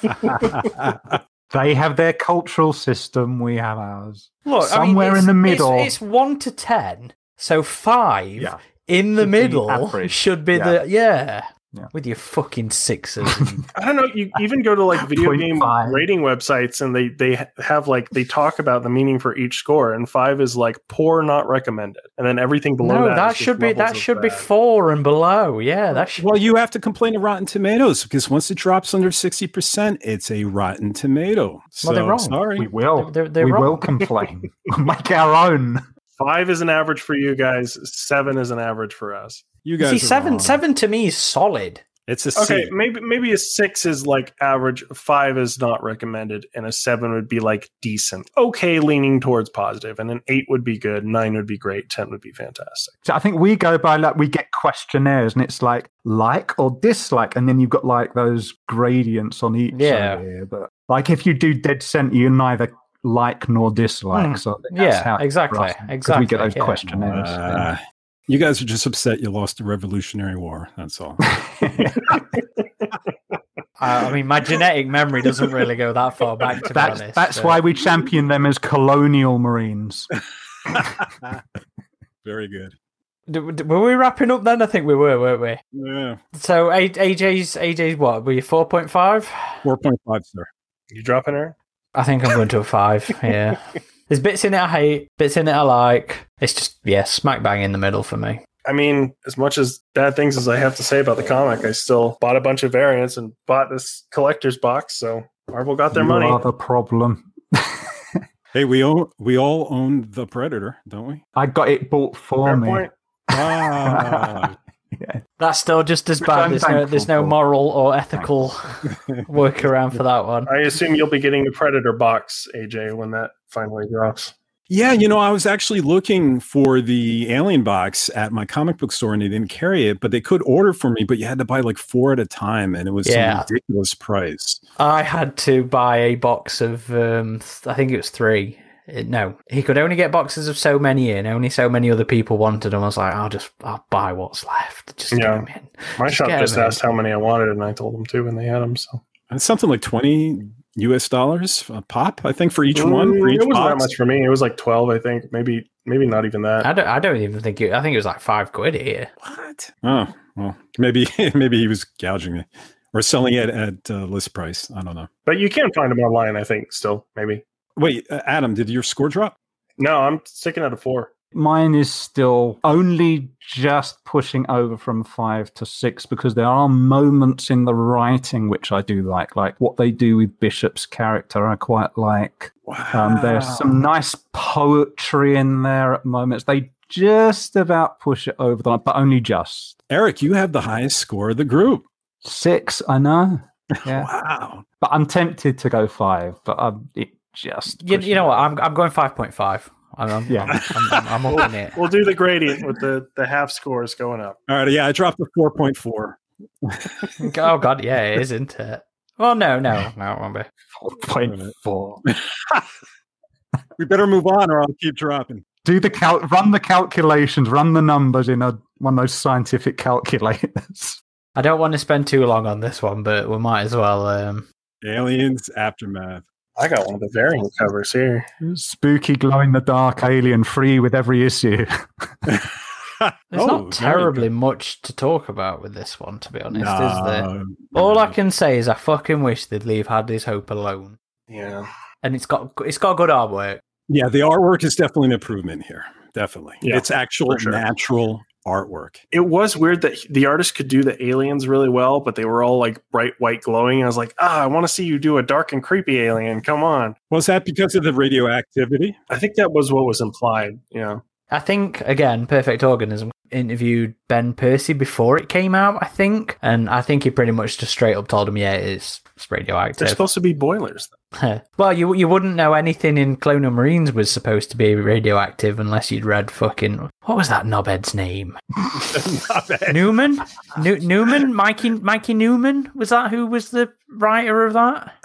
I'm not gonna I go think there. so. Yeah. Yeah. Gearbox- Wasn't there a prequel comic to that game too? yeah, you got like conventions. But yes. I, I don't really see how it was a prequel. He, he was the guy where they did those sort of promotional shots on the video, and it came with Neumann. And it said like "badass," and it thinks like little quotes out of. I remember and- that Gearbox was so Yeah, confident. and he had this pose back like, yeah. yeah.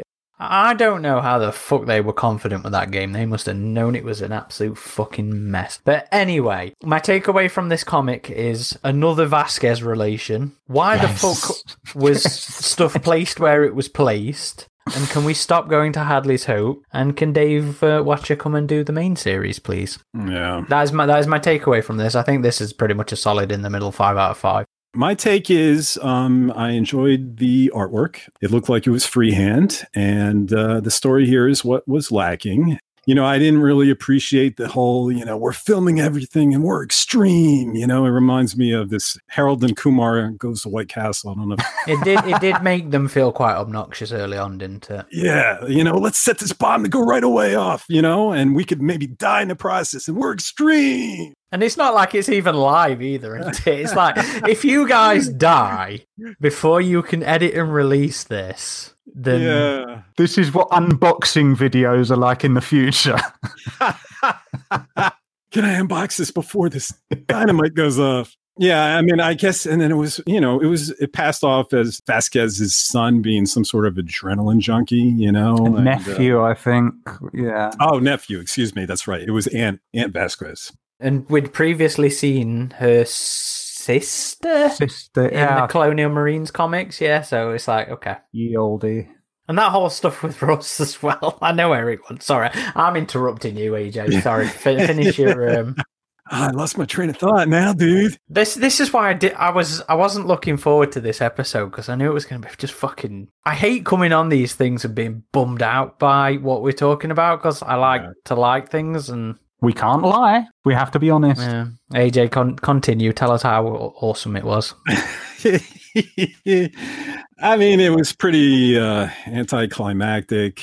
Didn't it end with you? I didn't reread this. Yutani, I think. It, yeah, so Ms. Uton is in it, and, and Bishop, not Bishop, um, Vasquez, Cutter Vasquez dies. Yeah, or yeah, everyone died, but uh, there's still still um, aliens that are living on Hadley's Hope, you know, and it leaves it open ended. And it was it was passable, I guess. I would give it a five two. I can't really recommend this comic for anyone. I don't think it really adds anything to the lore. The art's nice. it could pass some time. Is it worth the price? Probably not. But you know, if you have the money to spend, spend it, read it once. But I don't think it's ever going to be treasured by anyone, you know? So uh, five out of ten, I guess. So with this one, I thought it I thought it was okay. I thought it was pretty decent. The artwork was big improvement, of course. But the thing is, with this being a one shot, I expected it to be a little bit longer, and it had a problem that some of the Dark Horse one shots had too, where they have me into it and it ends super abruptly. Like you were saying, AJ, it's just anticlimactic. Like there was another one I really liked called Fast Track to Heaven uh, in the Dark Horse days, Aaron, if you remember that. Like I was, I really like that comic, but it just ends so abruptly, right when it has me. And this one has the, the same issue. Like they're cutting a deal, and I think, okay, there's going to be this big escape here now. But no, they just all die. And, and Miss Yutani is like, oh, okay, well, we know where it is, huh? or whatever the end. And I'm just like, ah, like you almost had me, you almost had me, but it just, it ended way too quickly. I thought the whole irradiated alien was kind of strange how it bled like liquid nitrogen or something. hmm That whole thing with the alien was weird in this. But the alien looked cool. Oh, yeah, I'm just like give me, give me a dark and spooky alien, not a blinding bright white alien. Like Well, there was there was the dead body. that's true. And yeah, the artist can do aliens. This artist can do aliens. So please have this artist back. They were all wearing Prometheus spacesuits, which we kind of saw before in Dark Horse a bit too, near the end. So that was that was kind of cool to see that back. I guess it was supposed to be Newt's father that Burke Yeah, hid away in the basement of. Uh, which has triggered Eric. Yeah, go. I'll for it. come to my review and it's my turn. No, just go five out of ten for me too. Go for it. All right. Go, Eric. Me? Okay, well, my, my score first, because I, I wrote this up on the forums. My, my score for the story is 3 out of 10. Oof. Art, 6 out of 10. Tension slash atmosphere, 1 out of 10. Believability, ah. So, That's low on the R. That was far better I know, than the six. it I kind of- thought. Was it just your dislike Average. of the this the silver alien? partly that, but it's it's just, it's just, it worked. And that was it for me. What's the average of your score? Because you were all over. Low. Just low. Low, low score. Low.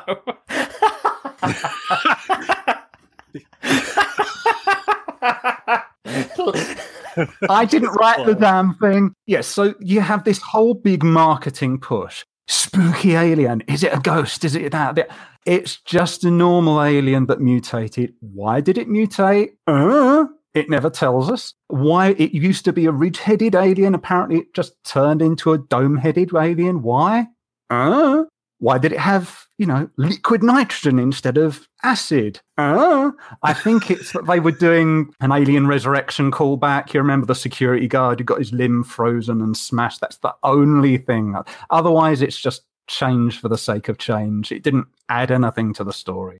Uh, they could have done something like, yeah, it was through one of the sewer ducts when the blast hit, or so. They they never. It's just literally an alien which glows just because it can glow, and by glowing, it makes it less able to creep up on a victim. So I think a ghost would have been more interesting. As I'm sure I would have. been griping about that too. But Yeah, or that maybe the colony AI sort of running a hologram that's gone right could have done new and interesting, but it's literally just an alien which glows because it's a glowing alien. And it, for, for some reason, it was the only one that decided to. It's like you've got a Terminator showing up in a story, and it's for some reason, it's got a red endoskeleton. Interesting visual, right? Surely there's going to be a reason for that. Maybe there's like a, a, a new Skynet faction or the resistance. Maybe they're using different materials to make them for some reason. No, it's just Skynet's making red Terminators, thinks they go faster. That's what we have here with an alien.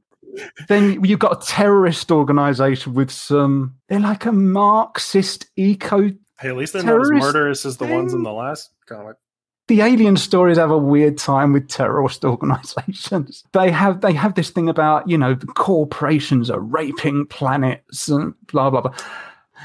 Now think about this. They go to like Uh, they're shipping. they're going to a place where they- they stop. Weyland-Yutani and that they they're shipping out mineral ore and they they go at it and like at best that means these ships aren't going to be able to complete their contracts so they're not going to be able to pay ordinary workers striking a blow for workers i don't understand their logic they're very counterproductive. You got this guy that's related to Vasquez, doesn't add anything to the story. It's just an excuse to call back to Vasquez. Here's a colonial marine character. Here's aliens. Here's the colony, which for some reason isn't properly vaporized. It's just Hadley's Hope. Yeah.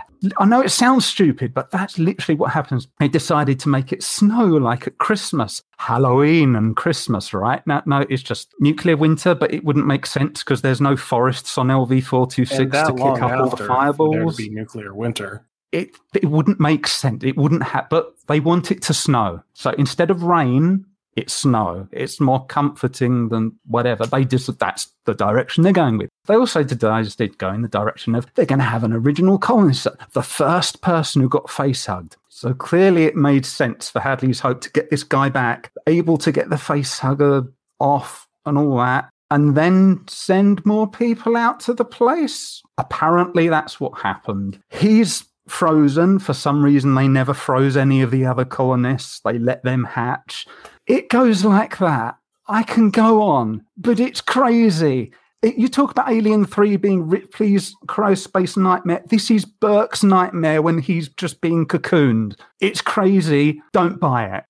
That's my review. I, I, can go on. What's your score? It's, if it's not less than a five, I'm going to be fucked Adam, off. he already said it's a low out of 10. It, yeah, it's, just a low. It's, it's three to four. Well, if you're giving the story a three and the art a six, probably a four, I would imagine. Yeah, it's around three to four. But the art pushes it just because the art is nice and but again, it's no different to Dark Horse. I, I think, yeah, I'm going to boost my score on this it's, one. If I'm this was the Dark Horse 5. comic, you'd say the art was average for a Dark Horse comic. I think. I think it's slightly better than average. I mean, the humans are quite stylized. It kind of remind me of some of the Predator Hunters series where the humans are not cartoony, but they're more stylized than a realistic style. But I, I thought it worked here, and he did a great job on the hives. Like the hives looked great, the alien looked great. The whole Snow White sequence, as silly as it was, looked great. Yeah. It's why I say six. For me, a seven out of ten for art has to be art which is something special, not just that's nice. No, no, that that is solid. Seven is solid. ah! Something decent. That's something good for me. Six you know what? is better than we, average. We are coming up with a formalized AVP Galaxy podcast yes, rating we need, system. A, we need a score list that we can all agree on. It has to be a compromise. It has this to is be a hybrid US now. UK scoring system. We'll, we'll award it like one drone and a chest burster. What does that? You have to consult the key at the end.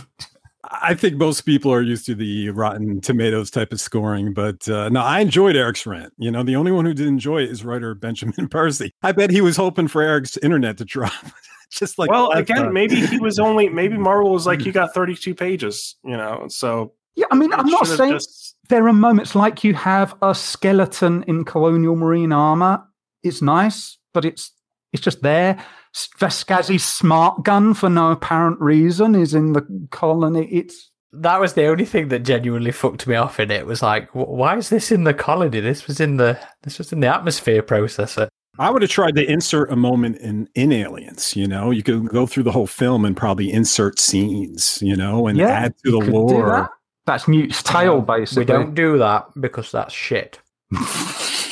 What was what, what was the comic? Um, Field Report. Field Report was something Dark Horse did. Um, it wasn't even a one shot. It was it was in one of the Dark Horse Presents comics, and they did a little little teeny weeny five six page thing where it inserted a scene into Aliens that's acknowledged some of the retcons that they were doing in their Alien series to be like, oh, Okay. don't don't worry about it. There, there really were some people that we're missing and a ship that we're missing. Hicks knows about it. Don't worry, it's mentioned. That is that. Yeah, that's that's the only one I can ever think of.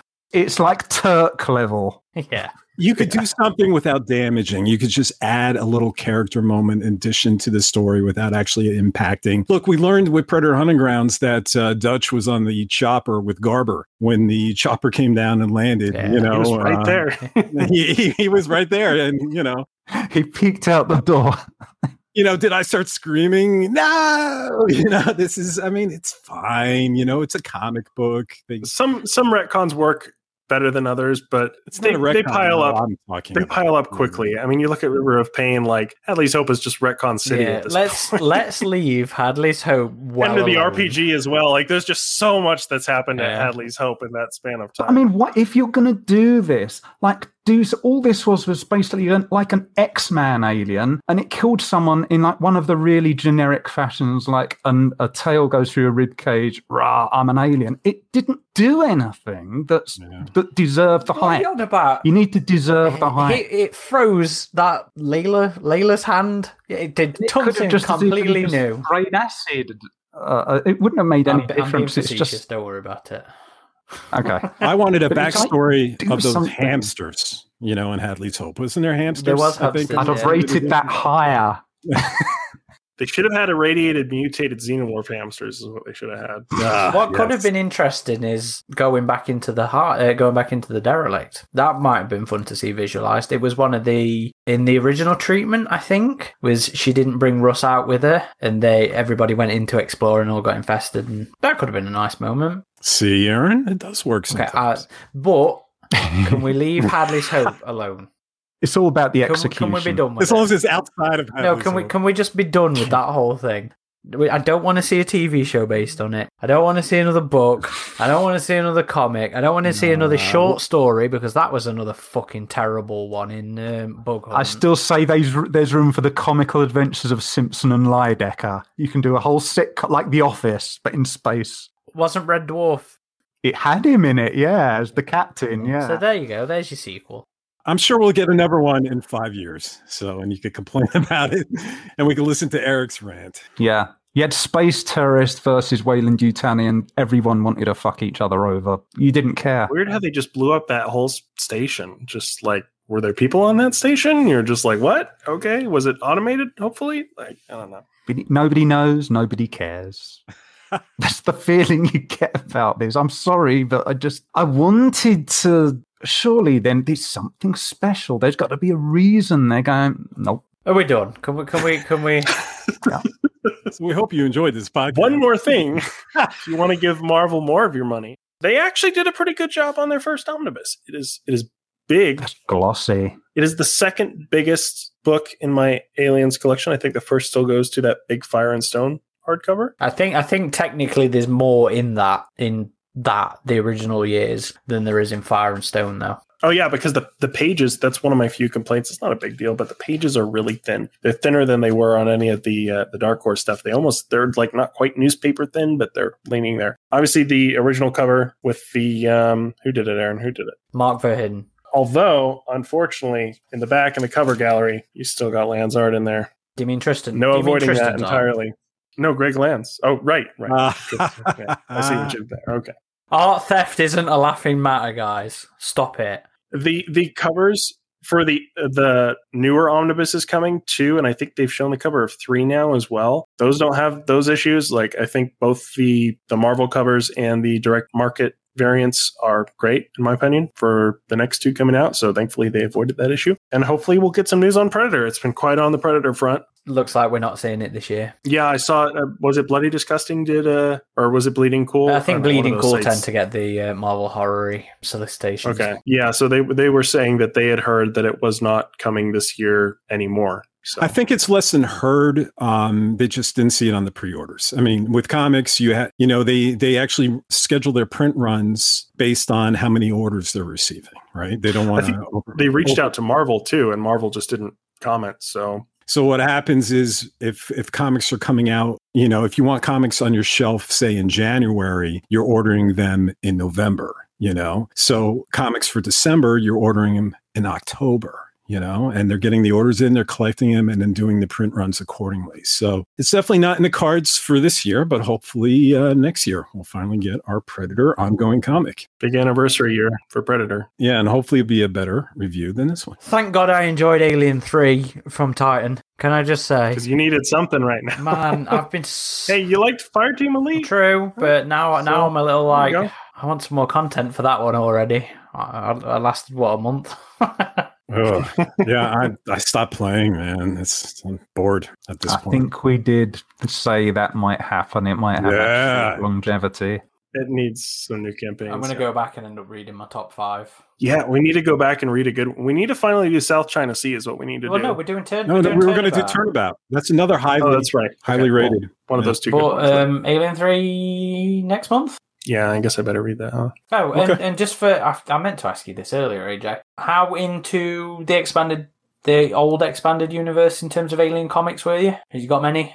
Not too much. AVP, yes. Aliens, not too much. Okay. But it's no problem. I can't get caught up for a review. Were you thinking Destroying No, Angels? I, I, I always mean in terms of context as to how into the expanded universe we all are before we get into these discussions, and I completely forgot to um, to bring it up earlier. Well, that's why I mentioned you guys as the experts when I was bringing up the DNA reflex. You know, I just wanted to make sure I understood this goat alpha, you know, offspring. But On the Predator side of things, you've read a lot more of the original comics, though, right? I read them all. It yeah. was it was the books you hadn't really got into on the Predator side, wasn't it? Yes, and it's not because of desire. It was just because I've never allocated yeah. the time. Yeah, so th- this podcast has been nice because it's actually pushed me to do some reading. Except we just pick shitty books. Except for Intercribus, that was a great book. That was a great book. That was a great nine, which is very high. That's an A, Aaron, an A. Just doesn't mean it's perfect. That's all it means. It's still 10 out of 10. 10 out of 10. Yeah. all right, let's do it. anyway, okay. So, um, yeah, Marvel's bumming us out in the minute. Get get better. Yeah. Get better, Marvel. You can do better. Yeah. Sorry for the negative podcast, everyone. But again, hey, if you're liking the comic, enjoy the comic. Who are, who are we to tell you you can't enjoy the comic? But Just our we'd like to see some changes, Mm. I think. This year's been so shit for releases. Um, what has it been? In- Infiltrate. Oh, you had Intercribus. Oh, so yeah, it's only really been Infiltrator that pissed me off, hasn't it? Was Stalking Shadows this year? No, that, That was, was- last year. That was last year. Yeah, yeah, yeah. No, you made us read. Yeah, I made I made us read bad stuff, didn't I? He So, made you. Okay, let's not read a bad thing next time. so a- Alien Three next. When we've got a free slot, probably early next year, I think it's going to be. We'll do Turnabout, and Okay. for December we'll do Three World War. Oh, okay. That'll be interesting. Well, we do AVPs at the end of the year, don't we? So we've we've done we've done AVP, we've done War, we've done uh, Hunter's Planet. So we'll do Three World War next. Well, that AVP anthology. Speaking about AVP in December, that AVP anthology book comes out in December, so we'll also have to talk about yeah, that. we'll one. probably do that January or February time.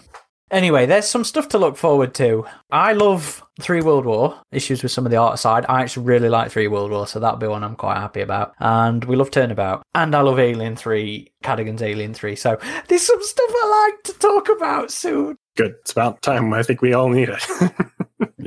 Adam, do you want to do socials for us, buddy? Sure. If you'd like to check out our website, it's avpgalaxy.net, where we have news, interviews, gallery, all sorts of good stuff, and our forums. If you'd like to chat with other members there, uh, we are also on all the major socials Facebook, Twitter, Instagram, YouTube. If you search AVP Galaxy or Alien versus Predator Galaxy, you're sure to find us. Uh, if you'd like to follow me personally, it's at Ridgetop21 on both Instagram and Twitter. At underscore Corporal Hicks for me, and that's Alien, Predator, Stargate, Halo, Battlefield all day. It's me outside of Alien and Predator. For me, it's effing voodoo magic on Twitter. I would not even bother with Eric. Yeah. on, on, ongoing joke about how it's taken him like three years to do anything with Yeah. the social stuff.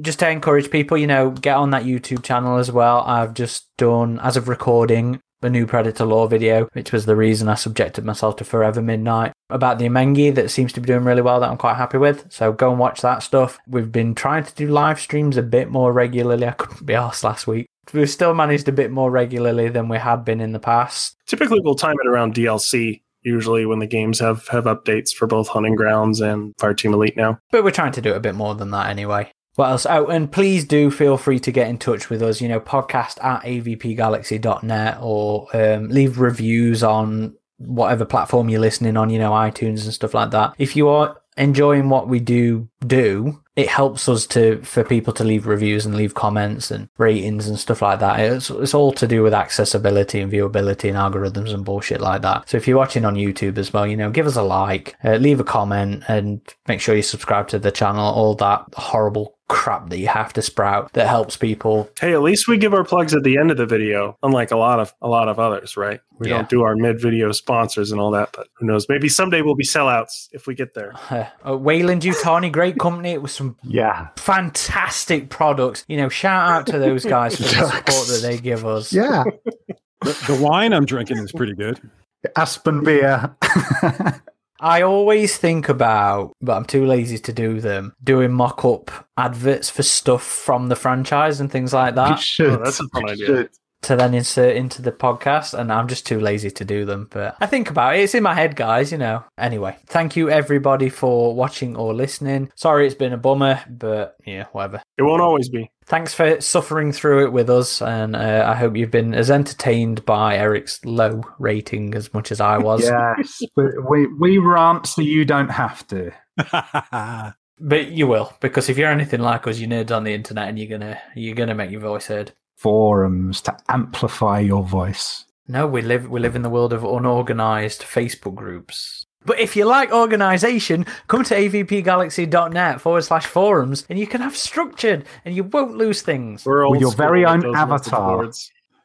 Anyway, this has been Corporal Hicks, Ridgetop. Voodoo magic. Xenomorphine? who apparently remembered the alphabet that time. We did. Signing off.